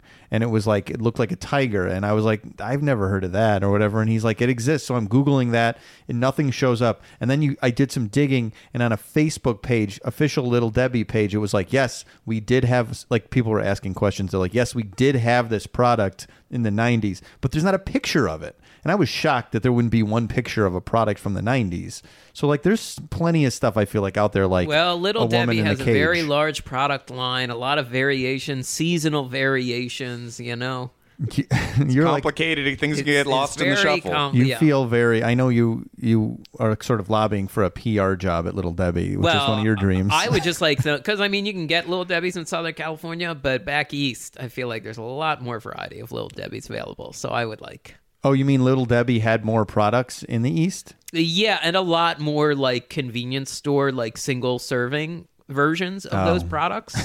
I feel like you just get the hits out here. Oh. you also had like drake's caught like drake's cakes Drake's which was i like a don't have out regional here thing. Yeah, Drake's coffee cakes and, and that sort of thing. all right well let's talk about honey i shrunk the audience i guess All more right. We'll Oh, fi- we'll find a separate okay, this is too much. Yeah, that's no, no, I, Uh, I'm comfortable with it. I just want to make sure we hit all the points because we've all okay. So we've established. So- Ify, did you like the ride or did you see me the show? Oh yeah, I loved it. I when I was a kid, I loved the show. I thought it was fun. Yeah. as you know, I was I was big in 4D. I liked Shrek 4D. I liked getting Sure. wet. I'm like, oh yeah, I'm in it. So yeah, no, I never got scared, and I was a scaredy cat. But I think I was just so into the experience that. Did you like the movies? Did you see the movies? yeah, I saw Honey, I Blew Up the Kid, Honey, I Shrunk the Kids. Uh, you know, I did also think the bee the bee was weird. Actually, the thing that was weirder to me than the bee was the ant. I did Oh, not like yeah. seeing that ant up close. Does he die, too? Does he die heroically? Gets murked. Yeah, the Oh. ant gets murked, and it's supposed to be a sad moment. I was like, good riddance. Stay dead. Don't ever come back into my life again. Oh my gosh, it was so gross. And he flew. Oh. Yeah. So that so yeah. So we have two likers and two haters, sort of, of the ride as kids, at least. Yeah, I liked them. I liked the movies. I was a big fan of uh, Blew Up the Kid, uh Uh-huh. especially. I liked Blew Up the Kid fine. I just I never got saw so the first sad one. When he touches that guitar and it shocks him. Oh, And yeah. he starts crying. Like that made me so sad. Yeah. Yeah, you're right. That is very upsetting. Uh, um, well, so this, uh, uh, I always like to talk personnel. Here comes Scott's dry facts. The personnel Uh, is great on this. It's really Yeah, yeah, good. yeah. This movie was Honey I Shrunk the Audience was directed by the same director as uh, Honey I Blew Up the Kid, so he stayed in the family. Oh, Uh, he know he knows the franchise. He knows Wayne Szalinski's voice. Did he Um, also do "Honey, We Shrunk Ourselves"? The direct-to-video. No, no. but I, will get to that. Okay. Let me take you through the Honey I Shrunk a Verse in terms of uh, uh, directorial staff. Randall Kleisner, or not Kleisner, Kleiser. Uh, crazy filmography. Let me list his movies. I wrote this down too. This yeah, is so wild. Really odd ones. saw this. So before Honey I Blew Up the Kid, he did Grease. This is the director of Grease. Wow. It's kind of crazy. You don't think more about who directed Grease, but it's this guy, Randall Kleiser. Uh, uh, uh, Blue Lagoon was him. Flight of the Navigator. Big Top Pee Wee, and then two of the most notoriously odd titled TV movies of the 70s Dawn Portrait of a Teenage Runaway with Eve Plumb from the Brady Bunch, and Boy in the Plastic Bubble with John Travolta. So Wow. Grease Wow. was his second Travolta, Travolta. joint. Uh, um, and then he did Honey, I Blew Up the Kid. Now, the. Uh, but the most impressive name in, in the list, if you worked on this, probably is Dean Cundey, who uh, who shot it. Dean Cundey was the DP. D- do you guys know Dean Cundey's name? Uh, uh, I didn't. offhand. Uh, his the list of the films he has shot: Halloween, Escape from New York, The Thing. He did all the Carpenters. All three Back to the Futures. Wow. Uh, Big Trouble in Little China, Who Framed Roger Rabbit, Hook, The Flintstones, Casper, Apollo 13, and Jurassic Park. All shot by the same guy Wow. who also did the 3D spectacle, uh, Honey, Honey, uh, I Shrunk the Audience. Um, then, with his Honey experience, he went on to make his directorial debut with Honey, We Shrunk Ourselves. And past that point, his filmography gets really odd and spotty. It's it feels like Honey like cursed him somehow. Oh, he, Like he went on to shoot Garfield, both Garfields. Oh. He shot one of the worst films I've ever seen, which is this Reese Witherspoon movie from a couple years ago that has this bland title I can't even remember. It's it's by, done by the kid of who's the like rom com. Oh, uh, is it Nancy Meyers' kid? Yes, yeah, yeah. yeah. Nancy Meyers' kid directed this movie. I think that's like I've- specifically horribly shot. And you look up who shot this thing. It's like shaky and badly lit. Oh, the DP of Jurassic Park. It's real. Like what a strange answer. I'm not gonna lie. I think I put myself on tape for that movie. hey, Wait. I think that was Oh. a weird submission that came through UCB, and I was and and it said the name of the director, and it specifically said like child of Nancy Mott, and I'm like, what? they listed it In in, the for hell? you to just tape yourself. Or maybe I googled it, and and the Hollywood Reporter article just kept mentioning child of Nancy Meyers, child of Nancy Meyers. Man, I wish you'd been in this. Oh, what a I delight know. if we turned a corner and you were Oh, in this man. movie. Uh, um, let me also say about Honey, We Shrunk Ourselves, the forgotten piece of this. This was a TV movie for like Wonderful World of Disney uh, uh, that oddly was written by Joel Hodgson of Mystery yeah. Science Theater Oh. fame and Nell uh, Scovell, who uh, uh, Oh, the letter. Wait, Le- Letterman and like like one of the only Letterman and Simpsons female writers. Yeah, Uh, I um, think she has a book out that's supposed to be pretty. Like she has a crazy like story. Her Oh, okay. career, she's worked on so many huge things. Sure, sure. And then, but my the best fact about Honey, We Shrunk Ourselves, and probably the main reason to revisit it, is it features a performance by Allison Mack, perhaps better known as Pimp Mac, one of the leaders of the NXIVM sex cult. uh, or how do you, however you say that, NXIVM. Yeah, next M. from Smallville. Um, yes. Yeah. On her rise to become Pimp Mac, uh, she was in the. Is that what they called her in the cult? Yes. Oh, yeah. okay. All the I women that had to get detail. brand, and they got branded a symbol that was like, if you looked at it, if you thought about what the symbol was, it was the initials of the leader of the thing, and then AM uh, uh, for for Allison Mack. Um, Hmm. But she's also part of this wonderful. franchise, Franchise. the Honey franchise. Uh, uh, but anyway, like top tier talent, and then the, oth- other one, the writer. uh, um, uh, oh, the writer, well, the, the the Muppet guy, right? Uh, Bill, Yeah, Bill Prady. Prady. Big Bang Theory. The co-creator of The Big Bang Theory wrote Honey, we, Honey, I Shrunk the Audience, uh, who also went on to create the recent Muppet Show on Right. ABC, and he wrote Muppet Vision 3D. This seems like the movie version of the ball in Space Jam where the Monstars steal the power because it seems like he came in and after that wildly successful and everyone else is, has dark turns and He bad wrecked Dean Cundey. Yeah, yeah. He stole all the magic. It's like everyone before. I know this is weird, but can we touch this script before uh, we shoot? everyone, hands on, Yeah, yeah. everyone. Moranis Yes, retires. yes. Moranis hasn't done a movie since. Oh, that's true. Yeah, one of the last uh, on-screen performances of, of uh, Moranis, but also, but another guy who got a lot of power uh, after making this thing. The pre-show was shot by Peyton Reed. Oh yeah. uh, eventual director of Ant Man, and presumably he's oh he already is. I think he was involved in what they shot for Hong Kong Disneyland for for Ant Man, Yes. and presumably will be in any other attractions they do. And rumors have been it's possible that these theaters where Honey I Shrunk the Audience once played will be home to some Ant Man attraction down the line. So he was so this is Peyton Reed and shrinking well before his Yeah. uh, uh, Wow. most famous shrinking work. And not his first theme park thing, right? Didn't he shoot Back to the Also- Future, the ride? the pre-show. Uh, he shot the pre-show of this and Back to the Future, both of which are at institutes, and both of which are like hijinks and like long, like it's more like broadcast camera, like people scurrying down hallways and trying to uh, solve mix-ups. So uh, um, yeah, there's there's a big commonality, which is a funny thing that in if you view all of theme park world as one big narrative, that there's the Imagination Institute and the Institute of Future Technology. These are different things, but they both have open houses and invite people to come participate in their. And it's uh, chaos twenty four seven. yeah, uh, well, or just that one day that they happen to invite uh, Joe Schmo in to check it out. Yeah. Um, Uh, uh, which, by the way, so that's the like the convoluted nature of the plot of this thing. It is the open house of the institute while an award show during the inventor of the year. It is both an award show and an open house. Kind of a hat on a hat situation. Mm-hmm. kind of two weird things going on that not day. sure they needed both of them and also if you're going to open an institute within a theme park just get like you need to know people are going to be there and you need to prepare and you need to be mm-hmm. safe like how is it catching them off guard that all these people all these regular people are flooding into the audience right. And it's not like Wayne Szalinski isn't a, a madman before this. In As- canon, it's always chaos. It- As Wayne Nigel Zelins- Channing is reminded with newspaper headlines, he uh, has sowed much chaos on this earth. Uh, everyone should have known this was going to happen. Yeah. I have to say, uh, I want to know how Dr. Nigel Channing got this job because he seems to resent imagination. Like he in both because he shows up. Uh, uh, if you, I don't know if you've ever ridden the um, journey into your imagination, uh, the the second generation of this Epcot ride, where the same Eric Idle character shows up and interacts with the Yeah, character. do you know about this? No. There's a re- separate ride that's only in Epcot with the same Eric Idle Really? character, and it is considered to be one of the worst rides. yeah, ever people in hate the it because they love the original, and this one sucks. Yeah, and, he he is so What was the annoyed by a whimsical Fig, creature. you know, Figment, that little purple dragon.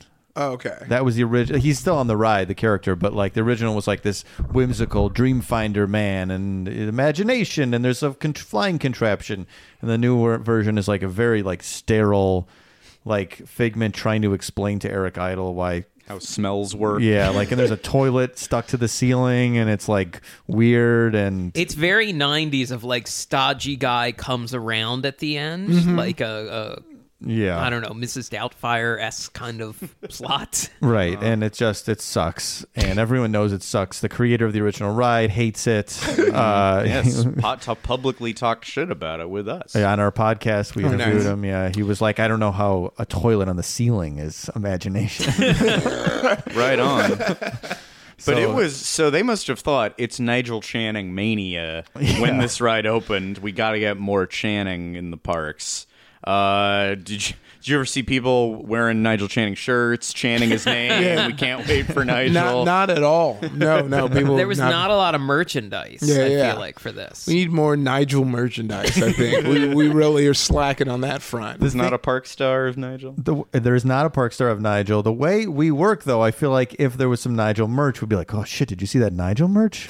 That's a Yep. pretty good shirt." And Oh, we'd be like, it. "Oh yeah, we got to get that Nigel Channing shirt." Mm-hmm. So like they're missing out Yeah. on doing that. But Uh, yeah, why is he so, why is such a fuss budget in charge of Yeah. the Imagination Institute? And also, like, if he's such a pain in the ass character, why was he in two rides? I could see putting Figment in two rides. Figment's awesome. him he's a 20 rides. imaginative little dragon. You love him. You want to buy a doll of him. Nigel Chan, what the hell? Like, why?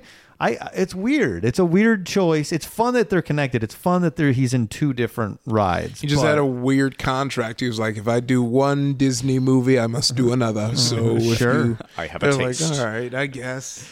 Um, a, a question I have for you is, uh, and, and uh, the big thing I think about with anybody who works at a theme park is is repetition. Were you be you were like leading people in and out of this movie many times a day, every day? Like, were you being were you driven mad by hearing the same dialogue, the same? I, I don't know how if you had to stay and listen to all. No, it, you but- didn't have to stay and listen. What what you would do is after like because you know like I said when I was hyped I was in there watching and I was like okay cool and I would try and like run up frazzled where it's like oh sorry Sure. about that. Uh, then once you get used to it, uh, you're like outside talking to the exit point guy and chatting it out, and then like listening for it, and then like you'll peek in and it's like okay it's about to end, and then you run up and do it. Okay, so you didn't have to like you weren't on the other end where you have to hear like "hello and welcome." Yeah. So you you weren't like hearing that uh, Yeah. rant every day, not rant, a little uh, same bit of dialogue every day. Uh, um, okay, what about music? Like, were you in some hallway where you had to hear dun dun dun dun dun? dun Yeah, dun, that yeah, that one you you especially if you were in the front, you were constantly hearing that and that would get kind of old. But like you're also being at the front, you're constantly being inundated by questions. I, it's so funny too. I, I'll never uh, forget where like this like I was there on my day off and like this guy just like kept asking the cast member questions and I was like and it was really just like like I was like just talking to him but I was like answering the questions and he's like yeah uh I'm tr- I want the cast member to answer answer it and like I had to stop myself cuz I was like I was like gonna be like, bitch, I am a cast member, but I was like, one, like I can't sass him and then in the same sentence be like, oh, I work here, you dumbass, because hey, fuck you, buddy. yeah, yeah, fuck you, you asshole. Here's my I employee work ID here. badge. yeah, yeah. Like, uh, so, so I had to like eat it, but I remember being so annoyed, but then being like, oh yeah, from his perspective, I'm just some Disney super fan who's just like trying to answer all of his questions. So, um, and so like at the time I just didn't think to be like, oh no, it's my day off. I work here and he's kind of busy. Because it was the thing of like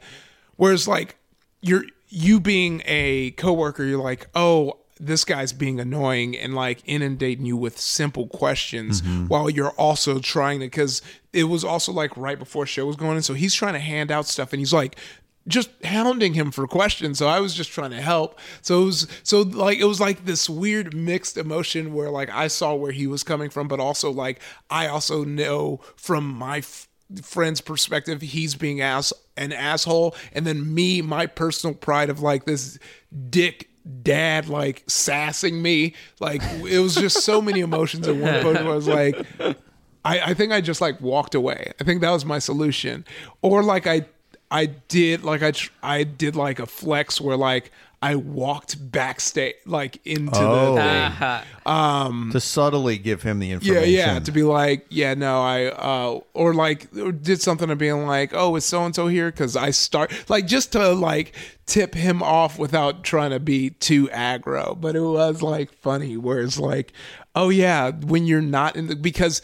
And that the the I think the core of that story was like I didn't know what I was doing because when you work there, whether you're in your outfit or not, you are still essentially a cast member because it still turns on and you still have that eagerness of being like, oh, I'm going to give you the information you're asking for. Mm-hmm. Right. But like, it, it's like, it's like, you know, the, a more wholesome version of like, a cop who's off duty, you know, where it's like, I'm gonna still do my job, but Right. I, I'm technically not on the job. I, I remember being at the container store when I didn't work. I was working there at the time, but I wasn't on the shift.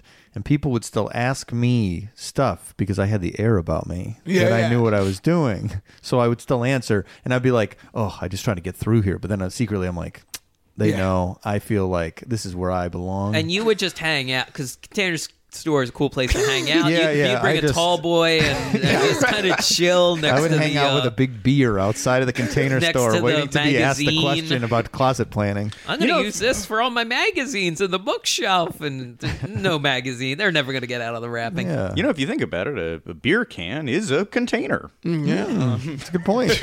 Wow, man, I never thought of it that way, Mike. Yeah. That's fucking cool. Wow, it's still funny the fifth time you've told that joke, Mike.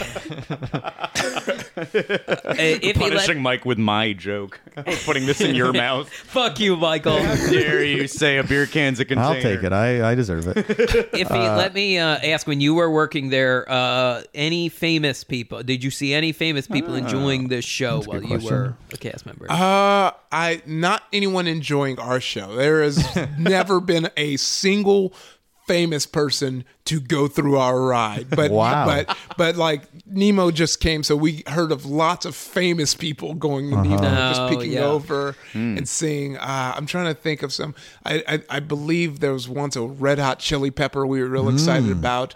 Uh, Beatles. Gwen Stefani. Sure. Um, And uh, those are the first ones that pop into my Were, mind. were you working in Tomorrowland when the Red Hot Chili Peppers music was on Space Mountain and California Screamin'?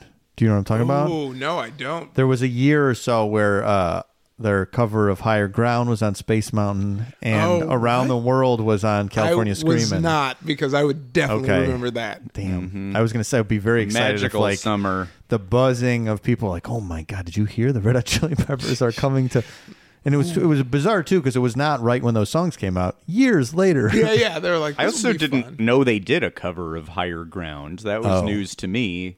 Well, I was a Chili Peppers fan as a as a youth, so Ah. I knew all about Higher. Ground. I probably heard it before the Stevie Wonder version. you, know, you know what they need to do is because I was I, I I took my very first ride not to brag I took my very first ride on the Golden Zephyr a rarely open ride in California Adventure uh, which for any Astro Orbiters fans out there is a ride that goes round and round and then stops what a blast but I was in my head playing the song Ride Away on My Zephyr Oh yeah, yeah. uh, which they, uh, that's what they need. They need to bring the, the Red Hot Chili Peppers back and put it in that ride, and then I think the line's out the door. I You put that ride. I the used to song do a bit about the Zephyr with, with, uh, someone I was dating. Of like, oh, sorry, the line's just we got to get going. We can't. s- We were leaving the park. The line's too long for Zephyr. It's hour, It's two hours for Zephyr. Uh, we- uh, maybe next time, man. I really want to get on that Zephyr. Like, someday there will Yeah. be a source for Zephyr jokes. I will have a weekly outlet. platform for Zephyr jokes. I mean, we mean- all have it now. We're gonna do an episode that's two hours long on the Golden Zephyr. Find a way. That I think is actually there is because it is modeled after an older, uh, the, like an original generation. We don't have to of justify themed why. music. Okay, well, I'll save it for that That's what episode. this wow, podcast modeled on is. an older generation. Sounds. I, I'm in for two hours. Jason was like, "Well, you know, there actually is two hours of material for the Golden Zephyr episode Let's- because so let's it's an not old thing." about it. Yeah, no, seriously, at least two hours if the goal, if not more. You know All what right, that's someone, enough. and we're done with that. you know what someone put me on in California Adventure that I would have never went until like someone was like, you should check it out. Was the Aladdin show, It's actually oh, you're really, talking to the right man yeah, about the Aladdin show. Really good. I was like, this is like a really good show that's Mm-hmm. just hidden here that you would not think to go. You know, it's like Uh-huh. almost like you would think you'd see it at any other like play. You know, It's a Yeah. Broadway caliber. yeah, yeah. Sure, I like. I didn't want to f- give it the full endorsement set, you know, in case some listeners are Broadway heads and scoff at me. But yeah, a Broadway caliber show. bro- yeah. 50 minute show, and you get topical jokes galore. Yes. Oh, and the uh, genie. It kills Woof. every time. Uh, I've seen it probably 10 times. It's all it's gone now. It's frozen now. Really? Yeah. Um, and there's Oh no. man, we're missing all those genie Donald Trump jokes. Yes. Well, he couldn't do Trump probably. Yeah, yeah, he would he have definitely to do. could not. I was that I was joking. Remember, I w- when I was working, it was the Super Bowl, and we couldn't even ask people what the score was. Like they're like, you cannot ask people. You can't like, uh if someone was wearing like a team, you couldn't be like, go your Right. team. Oh. Like you had like you couldn't because in the concept was was that when people are in Disneyland, you want them to be immersed in Disneyland. You want them to forget about the outside world. Big Right. game So you couldn't work- exist. Yeah, you could not talk about S- Super Mm-hmm. Bowl at all. But Genie could get away with like a Dr. Phil impression. Yeah, he yeah. could get away with Snooki joke. He Yeah. could get away with the joke about Angelina Jolie's leg from the Oscars. I saw all three of those. The Dr. Phil one, I think you he- mean when she like stuck her leg Yes. out in kind of a strut pose, and Genie then did and then that. Jim Rash won right after her, and he did the same pose. Yes, Genie was there was a doing that. joke about that. Yes. Yikes. We would go. That, that this is a side note. Obviously, we. I would when I say we would go, I would force Lindsay to go or whoever was with. I go. I want to see what topical jokes he's going to do today, and like that's one of the big ones where it's like, Genie did an Angelina Jolie's leg joke. like I wanted to see how obscure he could get, and I think that was maybe the most obscure. That was the most. I, I think Genie Strange. would have a tough time in 2019 because what material is out there that's okay? Not Trump. He can't do Trump. He can't do Kevin Hart. He can't do Louis. He, there's no It's story just- in the world that you could that the genie could make fun of. It's just dabbing. He would just be dabbing. He Yeah, would, he would just be doing, a lot of Fortnite Fortnite, dances. stuff. He's like, yeah. he would, it's like, where are we dropping, boys? he would floss probably and get just a standing ovation. Oh, yeah. Yeah. It would just people would go nuts. Crying like in the Michael jo- uh, Michael Jordan, Michael Jackson concert montages. he would do Justin Bieber stuff that would kill all the Yeah. time. or just still. Oh, I, you, I was. He probably still today. He would do. he would still jokes. He would Bieber do stuff. Bieber. I bet the Phil, Dr. Phil, he would. Uh, this, I could go on and on about this, um, but he would do uh, when he would list what he could and couldn't do with his wishes. He would say, "And I can't bring people back from the dead." Like he would do the Dr. Phil voice. Uh, for some reason during that part, and then like announce kind of like that he was Dr. Phil or something, and the audience would think that was great. I'm Dr. Phil. He would say. he would there was a couple where he would just be like something something something also like snooki and he'd like look out at the audience and say snooki and everyone would be like yeah It's like, what? and then everyone everyone i would always bring would just look at me like horrified during this part of this and i'd be like yeah great uh, anyway that's that is two hours for sure that episode Yeah, that, that one's one gonna for go sure. and go and Um, go. But so- th- but look at that. This is. I mean. With a live, a breathing apparatus like the Aladdin show, you can change up that material. Right. The the set movie, Honey, I Shrunk the Audience, trots out its jokes over and over to where I, I, I did it once or twice, never needed to do it again. When Wayne Szalinski's in the flying machine and then he crashes it into the Inventor of the Year sign and then the letters form nerd. That's not funny more than once. I don't think. Was it I funny agree. no once? I, I, it's not that funny it was the 90s when like you could make fun of nerds or that was more of a really thing. dates it. The, Yeah. the, the Yeah. idea of nerddom like being your a podcast problem. is called nerdificent Yeah, but yeah, it's like the word nerd doesn't mean what it meant in the 90s Oh yeah, not at all. It just means you're a pop culture enthusiast, essentially. That's really what it means. In the old days, it was like a cool put now. down. Mm-hmm.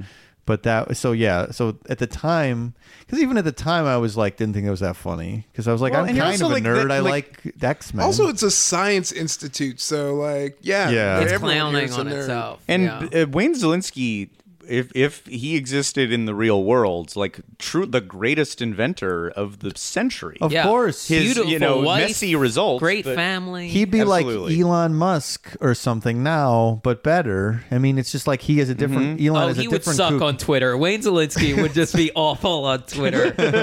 Um, I Wayne gotta say, Szalinski called me a cuck. the the in terms of repeating movie like rewatching movies in the parks i will say like as a kid i was totally gay like i would rewatch the same movies and cartoons over and over again. So i didn't really think about like oh we're gonna watch muppet Muppets 3D again. I'm like, no, we're here today. We're gonna do it, or we're at Epcot. We're gonna let's we must. rewatch We it. must. Yeah, we must. Uh, Say it says you to your beleaguered parents again.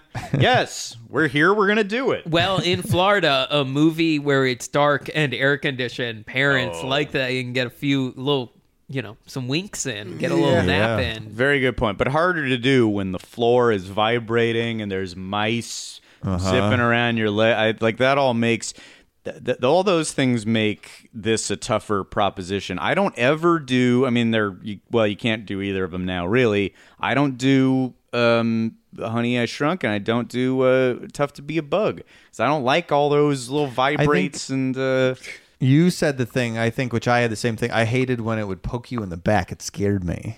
Like the That tough, to, be, a bug. yeah. Like I didn't like that. I'm f- I'm better about it now. Shrek 4D pokes you in the back too, which I got used to it on Shrek 4D.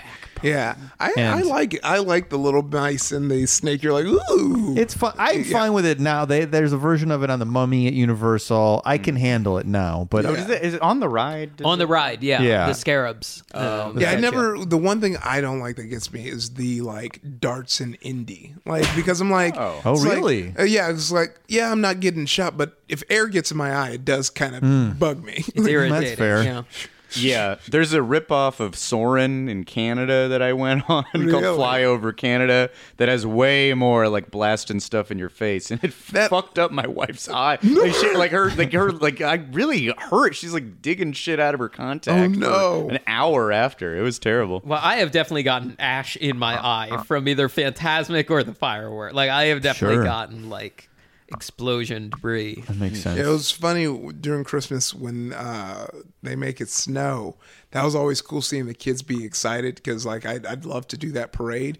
But then there's a point where, like, kids would start trying to put their tongue out. I was like, no, that's soap. Don't. that is a hundred It smells like percent soap. Nussbag. It doesn't Yeah, taste like it. Uh, yeah, yeah. It's all soap that we're shooting out. Do not put it on your tongue. When you were standing outside as the show was going on, could you track how far along it was by like, all right, Oh, yeah. first scream, that's the mice. Does that feel Not like even by the screams, but the big sounds where you're like, boom, okay, he ran Oh, into yeah. the sign, boom, okay, I guess. And you can hear that last, like, zap when he brings everyone to regular size. And you're like, okay. Oh, Would- kinda It's like echo. really loud. Would the show play pretty much the same way with most crowds? Like, was there ever a variation where you're like, "Holy shit, this is really playing"? Like, they're laughing at everything, oh, or they're oh yeah, there were times like where like it's crushing, and you're like, damn, okay, I guess this is a group of people who've never seen right. this. But ninety percent of the time, like silence. Yeah, it was just pretty much like you know, just slight chuckles. People Uh-huh. were doing it because you know they're like, yeah, I like doing it. Like there were like APs who were like, yeah, no, this is this is my jam. I go. um, APs I like grew to hate. They're just so just because like they like they never approach the park with considering the fact they're like, oh, I will be back here soon. This is this is I can come back as much as uh, I want, as opposed to sometimes this is someone's only chance to come to Disneyland maybe in years. And I would see it someone I went to Innoventions because like uh, my girlfriend at the time, that's where she worked, and um, I, we would drive home together. So to kill time, I would just go there and play rock band or something. sure. Only one you didn't. There, you didn't have somebody else in Critter Country or in Yeah, uh, yeah, yeah. no, no, I was uh, Girls all over man- the lands. Yeah, yeah. Uh, so and it was it was crazy too because um, so Disney has this like program uh, where like people from college get to work over the summer. Yeah. and then they go, and that's when I first met her, and I had like the biggest crush on her in the world, but I was like a little wimp. I never wanted to tell her, and she went back to college, and I was just pined over her for so long. I was losing. Like I would just go like this is back in MySpace. I'd go to her MySpace and be like, "Let me see what she's up to. She's in college right now. Oh man, she's living it up." And then like she like came back to uh LA and I like lost my mind. And so she was at Disneyland and I had an annual pass. I wasn't working there anymore. Uh, but like I was so I I would meet up with her there and wait for her. Um, but like I remember sitting there and I was watching. It was one of those Kinect games, and there was this like young ass kid who like was like waiting to play, and there was these like two older APs playing, and they looked back and saw the kid and like started another match, and I was like. what the hell are y'all doing? Also, it's like buy an Xbox, you fucking dorks. Like, like it's like I could- like it's not even like it was a ride. Like it's an Xbox uh-huh. game. Move out the way and let the kid. Like you are old enough to purchase an Xbox. This kid probably cannot. You know? That bugs me on Haunted Mansion when it's people who know the spiel in the elevator by heart. And Yeah. it's like, hey, some people in this room, it's definitely their first time here. Maybe let the uh, beloved voice narration Yeah, yeah. do it. Maybe let them hear this beloved Dude, voice oh, man. actor. Yeah, I agree with uh, that. As opposed to you, guy who comes every Saturday. like, maybe chill out a little. Yeah, yeah. Chill, chill all the way out. That ride, you know, the more you think about it, it does get really dark. Oh, I can. This is the perfect podcast to bring up this gripe. Oh. I think the Nightmare Before Christmas installment to that is always way too early. It should not Oh, be yeah. during Halloween. 100%. We- it should, we've it, been getting I hate we- it so much, hmm. and everyone always argues like it's a Halloween. Nightmare Before Christmas is not a Halloween movie. Christmas is in the movie, and the movie starts when Halloween ends. It is not a, a it's a Christmas movie, and it should not be around in Halloween. It's the one scary ride at the like Haunted Mansion is legitimately scary, and you make it not scary during Halloween. Yeah. What sense does that make? Hey, I agree. We agree. I think. I think you know this this issue. It never occurred to me, but Molly Lambert brought it up. You're bringing it up. I am now thinking this is a movement. I think that they need to be heard on this issue, Right. And and I've heard people in the I've like past conversations in the parks of people complaining about this or like Yeah. did John wait did, uh, Ryan did- Gosling complained about that video. What? Someone people are talking to him, like people meet him in the parking garage or something, and they're like, "What's your favorite ride?" He's like, "Oh, Haunted Mansion." Oh, Haunted like, I- Mansion's my I favorite. wish. I wish though gotta it stop shouldn't be doing around it. for Halloween. They gotta stop it should, doing it it should literally. I, I, s- I came up with the solution. The time it should be is at they they should like have it running on Halloween and then stop it like for a bit to make the changeover even though there's no way it could be done this fast but on the or or have it closed up until the point that you need to do these changes. But on Halloween like night at midnight you can switch it over Exactly, that's when yeah. it should go because that that's when that movie begins Right. and it's just all this christmas stuff during halloween and it just annoys me so much i'm like this is it's halloween right now and you're Yeah. doing like christmas stuff They could. I think it takes two and a half weeks to switch it out. So in theory, they could do that and have it running by mid-November. But now Yeah. I feel like they keep starting Christmas earlier and earlier. That must Yeah. be So I guess why it's they must be not wanting any of the holiday season to be lacking in in, in Yeah. Nightmare yeah Well- because if yeah if you think that it if you think on the fact that it takes two weeks that means you either have to deal with two weeks being down um you have to deal with two weeks it being down during halloween Yeah. which would be make would make the same party mad or you would have to have two weeks during november it being down which is essentially a quarter of quote unquote christmas time Yeah, this I mean, makes me get it. I think we get the logic now. Yeah. down right now because they have to take it all out. Yeah. So it's it's always down like two or three weeks at the start of the year, and I think they use that time to like do any other cleanup they need to do on the regular ride. yeah There, the problem is, I think, also is that there is a big, and I don't know why I think this, but an Orange County bro pro Jack Skellington movement that wear the big Jack Skellington sweatshirts in the park, and I think they would riot if they don't have a Halloween I'm nightmare. You want to get in this fight? I'll do it too. I'll- we can do the fight because I'm- there's nothing the, the that I hate more 'Cause- than Orange County Bros. Well- as a, a LA native, it would be my personal Christmas present to fuck them up. Like I can't. The, whoa, you, we're getting into LAOC. Well, watching you kind of like spin kick like 10 Jack Skellingtons in the face, I would like to see that very much. Uh, Speaking of which, that's the one thing that I think is right because, and I don't know why no one seems to think this based on the kids around it, but the walking around Jack Skellington is oh. terrifying. Yes. Yes. Yeah. Hate this. Is- hate that face. What's It's going so, on? Like it looks nothing like. Yeah, it's bizarre. It's so far off. terrifying, but kids are like, yeah, and I'm like, that is horrifying. The first time I saw it, I thought it was a fan made costume walking around the park and not a official Disney mascot. I honestly I did. What if there was more of them? what if you just like one day you're at the park and you're like, "There's a Jack Skellington in every land." Oh, what's going on? Oh, what a nightmare you're describing. They need to make like a puppet Jack Skellington that you can take a photo with. Yeah. Because he's so slender. That maybe be that's the- but you could make the head look like his head. Well, Why that's does he have a thin cloth head? Yeah. it looks Yeah. like I the think so he scarecrow. can or It's something. weird. talk and like see easily. I don't know. My brother really likes Nightmare Before Christmas, and I feel like anytime he comes to the parks or visits them, he, that's a souvenir. He usually gets some sort of Nightmare Before Christmas thing. But I think even he would be like, no, but the Haunted It's Mansion terrifying. is. You can Yeah. buy the merch. Any day of the year, but I mean, how often do you get to see the Haunted Mansion? Right. So to Yeah. take it out of play for like a quarter of the year Yeah. is a bizarre.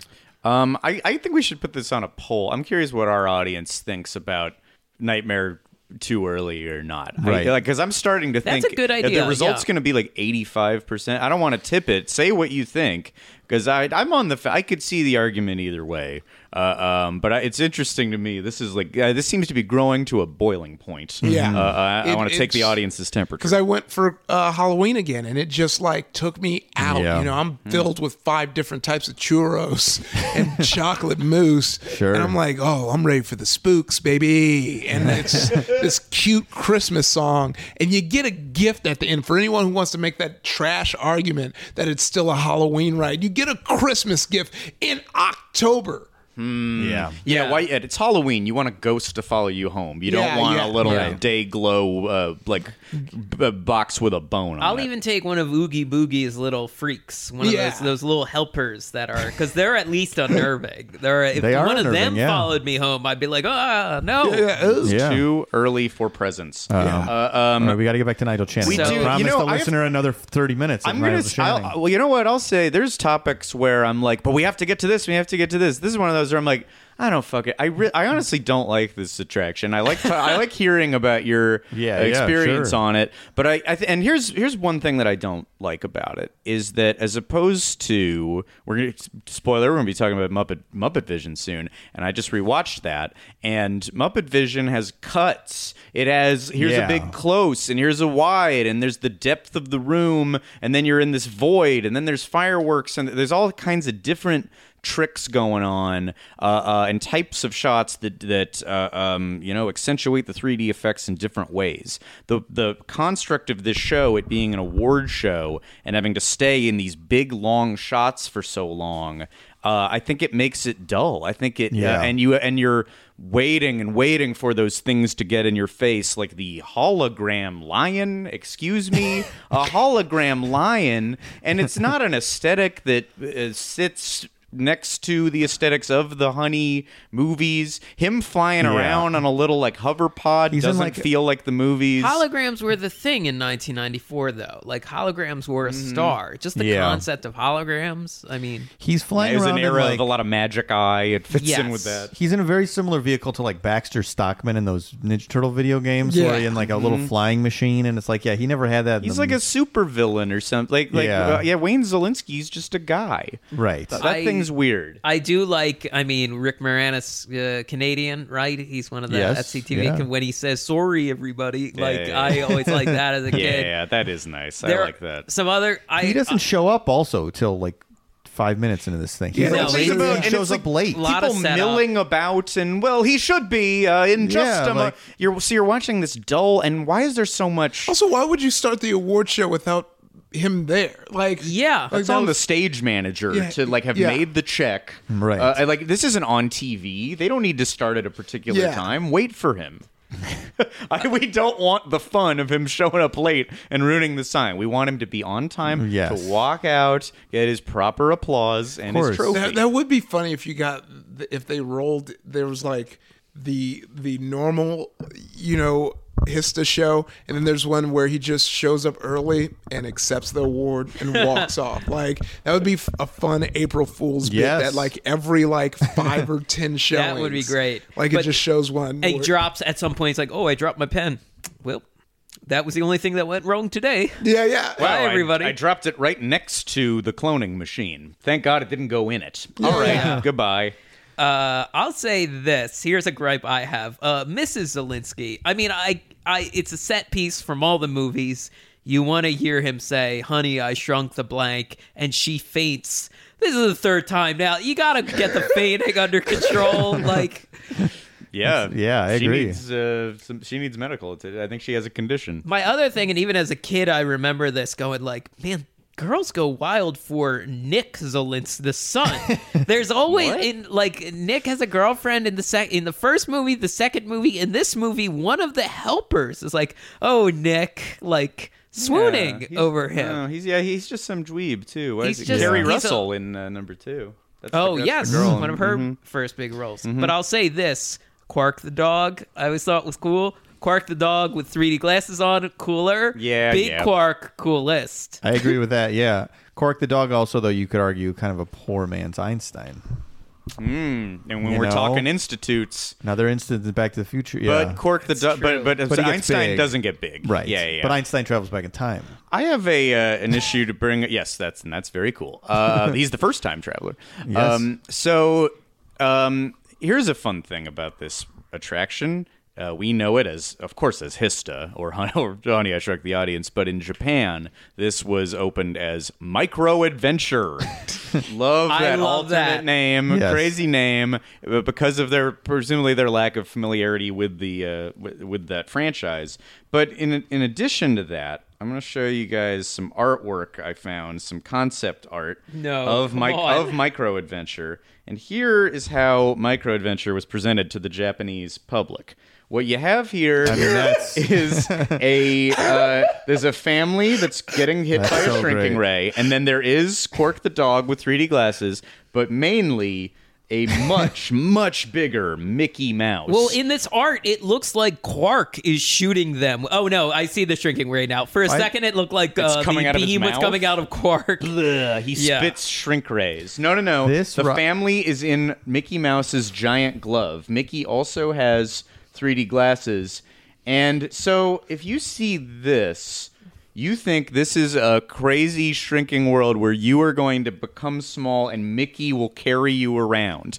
You know who does not appear in Micro Adventure or Hista or any iteration of this? Mickey Mouse. Man. I There's no. Mickey. This is false advertising. What a great! The promise of that is so hot. Like yeah, that's that what's is so awesome. funny is like you, Whatever you- that is. You, it shows no characters from the the movie at all, so you don't know what you're going. Who's this family? And you're like, oh my god, Mickey's gonna carry me around, and Mickey has a different dog that's not Pluto. He has a realistic dog, and in, and then you get inside, and okay, I can't wait to be carried around the town by Mickey, and then an open house of an award show hosted by Dr. Nigel Channing begins in order to give an award to Professor Wayne Szalinski, who first tests technology of a hologram machine that ma- puts a lion in your face. Right. What Just the fuck? seeing bumbling guy Jin being poor at science jobs, like it's it's honestly if if the Deus ex machina of this show was like Mickey shows up when you're small, and Oh. goes, ha, ha, I'll say I'll fix this, and he picks up the audience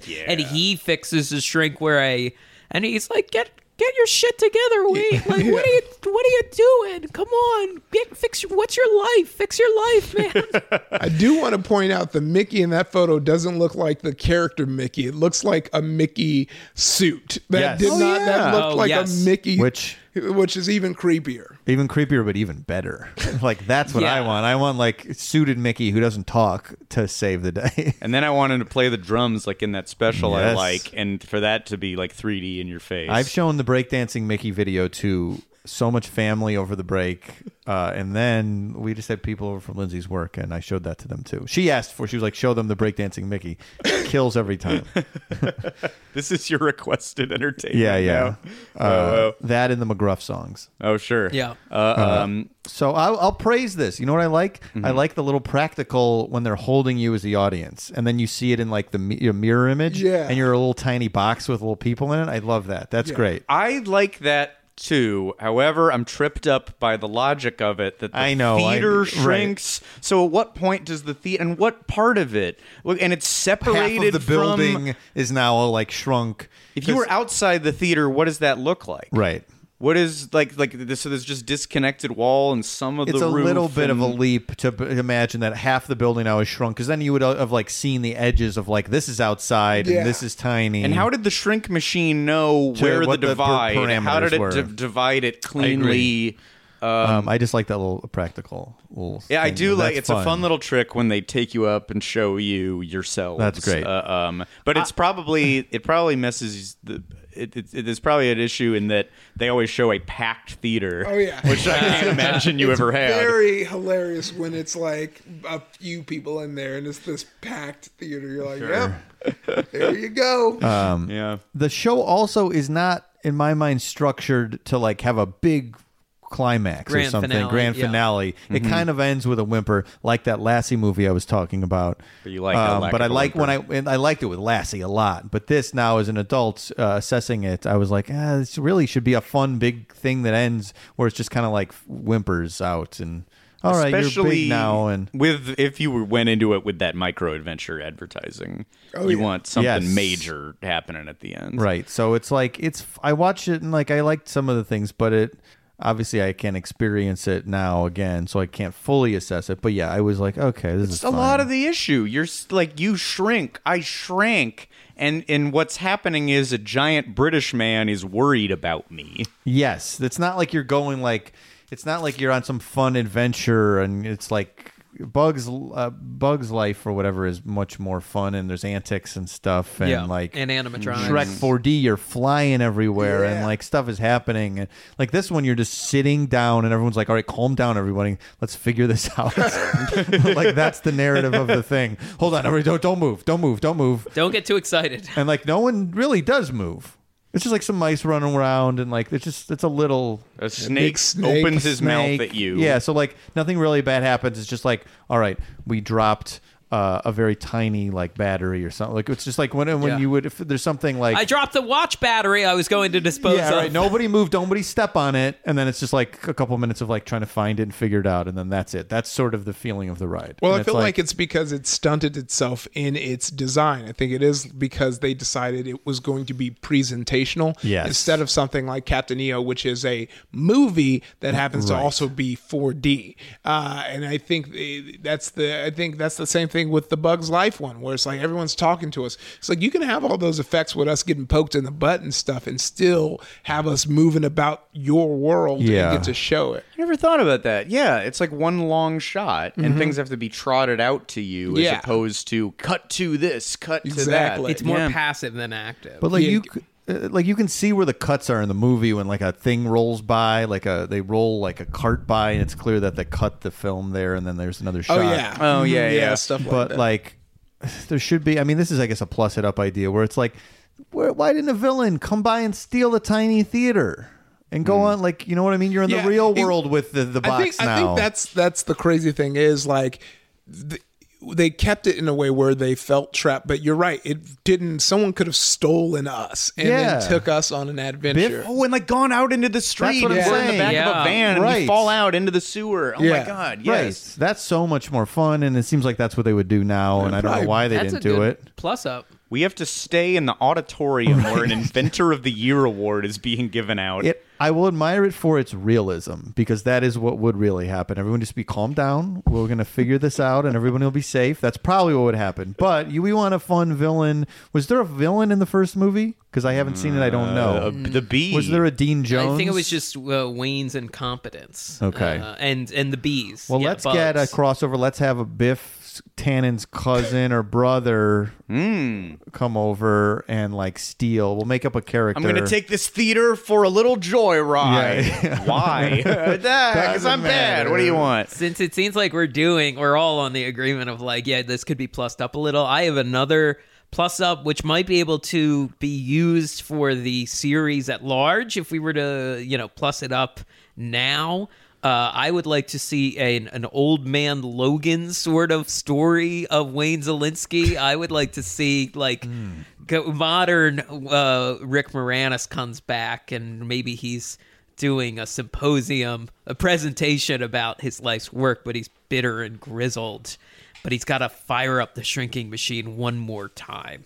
You know what would be cool is if like he there was some experiment that w- we didn't get to see that you could flash back to that fucked him up like Luke where like his hand shrunk permanently like there's a part of his body Oh, right. that's uh, that's stuck and that made him like Yeah. bitter and like I can't use the machine anymore but now we need the machine But like Nick comes back, or his wife had been estranged, and he's like, "Honey, you need to shrink again, son of a bitch." the name of the movie is Honey You Need to Shrink Again. that works for me. I Yeah, like I'm it. fine with that. That's I'm Honey, comfortable there with is that. further shrinking to do. Uh, I think there will for, will for sure be another one of these movies. Yeah, Within the they next have to 10 know years. this There's is going to in be the- a reboot, especially Yeah. uh, like I, I think like a year or two ago there was like this article with Moranis where and he like said like he's like eh, I don't think I'm done with acting. You know, I just took a break to focus on my kids. Yeah. So and they and he's like and they're getting older, like almost hinting like you know. Hey, y'all can start inviting me to auditions again. I would love a Keaton, like a Michael Keaton, older Michael Keaton sort of resurgence for my for Rick Sure. Moranis. Yeah. Be it comedy or drama. I mean, he talked. We talked about this recently that he said he almost did a role, but it was like a really low budget indie thing. And he didn't want to be in the desert, in a and- motel for eight weeks or something. oh wow. But I I gotta feel give like- him credit when he, he said he was like, I was offered a cameo in Ghostbusters, but he's like, it, it didn't quite make sense. And he's like, I, why would I just arbitrarily show up as this character that I did a couple times? Like, He's the only He's the person with sanity in this world. How odd, like he's just chilling out up in Canada, not doing awful cameos. It- Good for Moranis. I say he doesn't have to do anything he doesn't I- want to do. But I think, but if the right thing, we'd all love to see him back. Mm-hmm. Somebody needs to create the right vehicle for him, and uh, um, yeah, right I, I'd love to see him again. yeah, I think he was, as a kid, one of the first people I was like, this is a comedy guy. This is comedy. This is a comedian. Like, you see him in things, and he's always funny. I like him. And you love him, yeah, I know. He and he and he's Fred or uh, Barney Rubble, and that's totally different than Wayne Szalinski. Oh, That's yeah. true. Which is Like, what's totally different Rubble? than Ghostbusters. Yeah, he shows so much range and. uh, all those kids, Yeah. all those movies we Um, love. I think he'll never act again. That's a guess. yeah, maybe. I think Good he's for not- him. Why I think do he we- keeps saying like maybe, but it's like eh. Maybe Broadway. I mean, Daniel Stern does like a Broadway play every year. I every feel like other year or Moranis is like that's too much work. I guess. he doesn't owe anyone anything. Yeah, anything. he's fine. It's I think that's great. Good for him. I'd love to see him back, but what do we? Yeah. I don't think it's gonna happen. Yeah, yeah, and I don't think this attraction's come. I mean, I guess if they made another movie, it Yeah. could be a good candidate to uh, to revive somehow in the parks. But it's really it's left this black hole in all of the parks. Both this and Tough to Be a Bug, where, which aren't played on the regular. I mean, it still is in Animal Kingdom, but and it's torn down in California Adventure. yeah, Tough to now it's gone is- here, and uh, um, but like all these these movie theaters are in rough states. We're just watching Star Wars clips and like and Pixar. That's what's in Florida right now is a Pixar film festival. Yes, which is crazy. Like who? What? Yeah, Why? Just like who cares? they gotta find. It's it's like the way like big box malls are all starting to go away, and we gotta. What do we do with all this space? We Yeah. need to like find a good use of Disney movie theaters, and I don't know what it is. Well, unlike malls, they can't just stick uh, climbing r- r- uh, gym in there.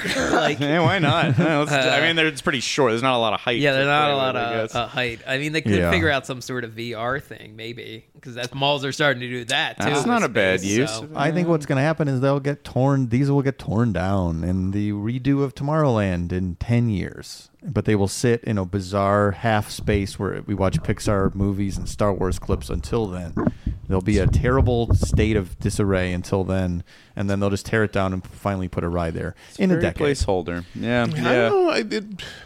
I don't know if it'll be in a. Well, it depends. When is Star Wars Land done? This year. June. Couple Opens months. June. Yeah, I think that it's Tomorrowland's probably next. Because while I was working there, uh, we switched the color schemes. Because remember, it was the Taco Bell colors at first. Oh, yeah. And then, Oh, yeah. and then, uh, then after that, we got the newer kind of hipper colors, and then Innoventions kind of turned down, and now it's a Marvel showcase. I think that whole area is due for an upgrade. I hope the you're only pro- right. the well, the big problem they have is a lot of the stuff that's kind of quote unquote dead or not that great is is sandwiching one of the most popular rides in Disneyland, which is uh, Space, Mountain. Mountain, Space yeah. Mountain. So it's kind of hard to like do big constructions because if you try and shut down Space Mountain, even though they should, because Space Mountain goes down so often, that needs a whole new remodel. So I think they should take that opportunity to just take that whole corner of Oh, yeah.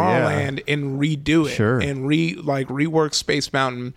Uh, you know, I think with within that, if they were to do that, take that opportunity to just amp up Astro Orbiter some more. I like that it has the up and down controls, but you, it, it feels very old. But I feel like that's also part of the now appeal as the park grows in age. So I think put it back up on a platform, like re Yeah. go through, re um, revamp, make sure everything's safe, strong, eh, new materials on everything, and lift that baby up. Make it Yeah, like when because that's Hey. a choke point for crowds Yeah. too. Like it backs up right Yeah. around Astro I. Orbiter because it's not a big entrance like it Mm-hmm. Yeah. originally was. Exactly. So you just pop that thing up and then make room and also just it like one of the big things that people like to do is try and get on Astro Orbiter during the parades and get a Oh, view from up there. Oh. So if you have it even higher, that it's a wrap.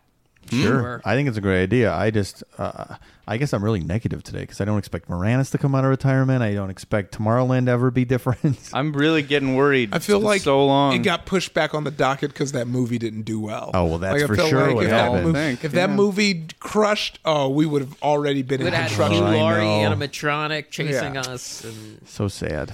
All right. But also, what a weird the idea that the land was going to get devoted to that. Like, what, that they Well, ever thought that was possible. I don't know if it would have been devoted to that, but there would have been references for sure. Yeah, yeah. But who knows? Huh, huh. The one thing, don't, I swear, they just don't touch that beautiful, like, metal wall on the way up to Space Mountain. Do you know what I'm talking about? Like, at, on the wall, like, on the, the wall of Red Rocket's Pizza Port. Yeah. It just looks so 80s LAX, uh, retro future space wonderful. I love that's the thing. Well, I guess you were more probably on the other side of the Yeah. theater. Maybe I'd want to work the load so that I could just stare at that. Yeah. Uh, Do- and I take that back. I said the burger spot was best. It's actually Pizza Port. That was the spot to get. Oh, yeah. Especially for us because you just have that the pizza smells just hitting you non stop. So Yeah. like, I gotta get this pizza for lunch. Yeah, yeah, yeah, yeah. Huh. Um, you know, it's the thing we didn't talk about is uh, this your last grab of details. Uh, just, I, I, I did kind of like that the flubber uh, guy is Oh, in the oh. line. How like there's the posters of who previously won the Inventor of the Year award, and they nod to uh, Robin Williams. yeah, what's his character's I can't name? remember. Like Martin F- Flubulator. yeah, I, know. the shared universe idea worked. I I like the Imagine Imagination Institute as a concept. I like the logo. I had a pin as a kid of of the logo. This is Uh, this is one of those things where they could bring this back in some form, whether it's on the Disney streaming service or another ride, where it's like bring back this and then bring back the mythology of the flubber or not Nutty and the Nigel Chan. Get Eric Idle back. People Why are demanding. People are demanding a demanding Nigel it. Channing series. there must be. And then, like, well, is Doc Brown? Did he ever do work at the Imagination? No. Do not ask that question. of course he didn't. Uh, but Christopher Lloyd could be on the show. Yeah. they sure. Well, that's fine. Yeah, he never left. Thank Yeah, you. he could for just be Moranis. this character who who like they basically are referencing uh back to the future but just vague enough so people know. It's like yeah he's been he's been working on a lot of time stuff and it's been interesting to Yeah. see him get back to it. But we have to look to the future I believe he's a doctor of Yeah, some yeah. kind. And like uh, a character in the show is called is like named Marnie, and he can go like Marty, and it's like old man voice, so it obscures it too much. But you're like, if anyone tries to sue, it's like, well, he's saying Marnie. the character name is Marnie. Listen here, play it back in slow motion. You will have hear. we just invented Rick and Morty? Well, I mean, Yeah, what if there were Uh, characters that were kind of That's like Doc and Marty? That'd be a, that'd be a cool idea. but they were like fucked up. Yeah. Uh, um, you know, one more thing occurred to me. Any uh, uh, any experience in the uh, in the glasses washing station? What's what's the difficulty Oh, it's a, it's a very if you've ever worked like a food service job and you know when you take all the dishes and there's like a system of like you put it here it dips it it's very similar to that where you actually put it through um, like the this there's like a washing machine that it goes through so um, the reason that you're giving them back to them on trays is you just put the tray to a machine and then you uh, you sanitize it and then you wipe it down. So it's a whole process. So like the Hista line would go, I think it's like the pieces of Astro Orbiter. Then you would go to the entrance. Then from the entrance you work the inside of Hista. Then from the inside of Hista you work the the end of the line. And at the end of the line you collect the glasses and as soon as the show starts you walk back to the area to clean them and then bring back some fresh glasses and bring them to the person up front. oh, huh. Ever steal them? Uh no, they were, they were You didn't see the value in stealing a bunch of glasses? Huh. Okay. yeah, yeah, no, I was I was too uh too into that uh Nemo jacket. Nothing else. Oh yeah, yeah. You don't you don't have it now, do you? Uh, I don't know where it is. I hmm. had it, but I have no clue where it is. Hmm. You got to find that.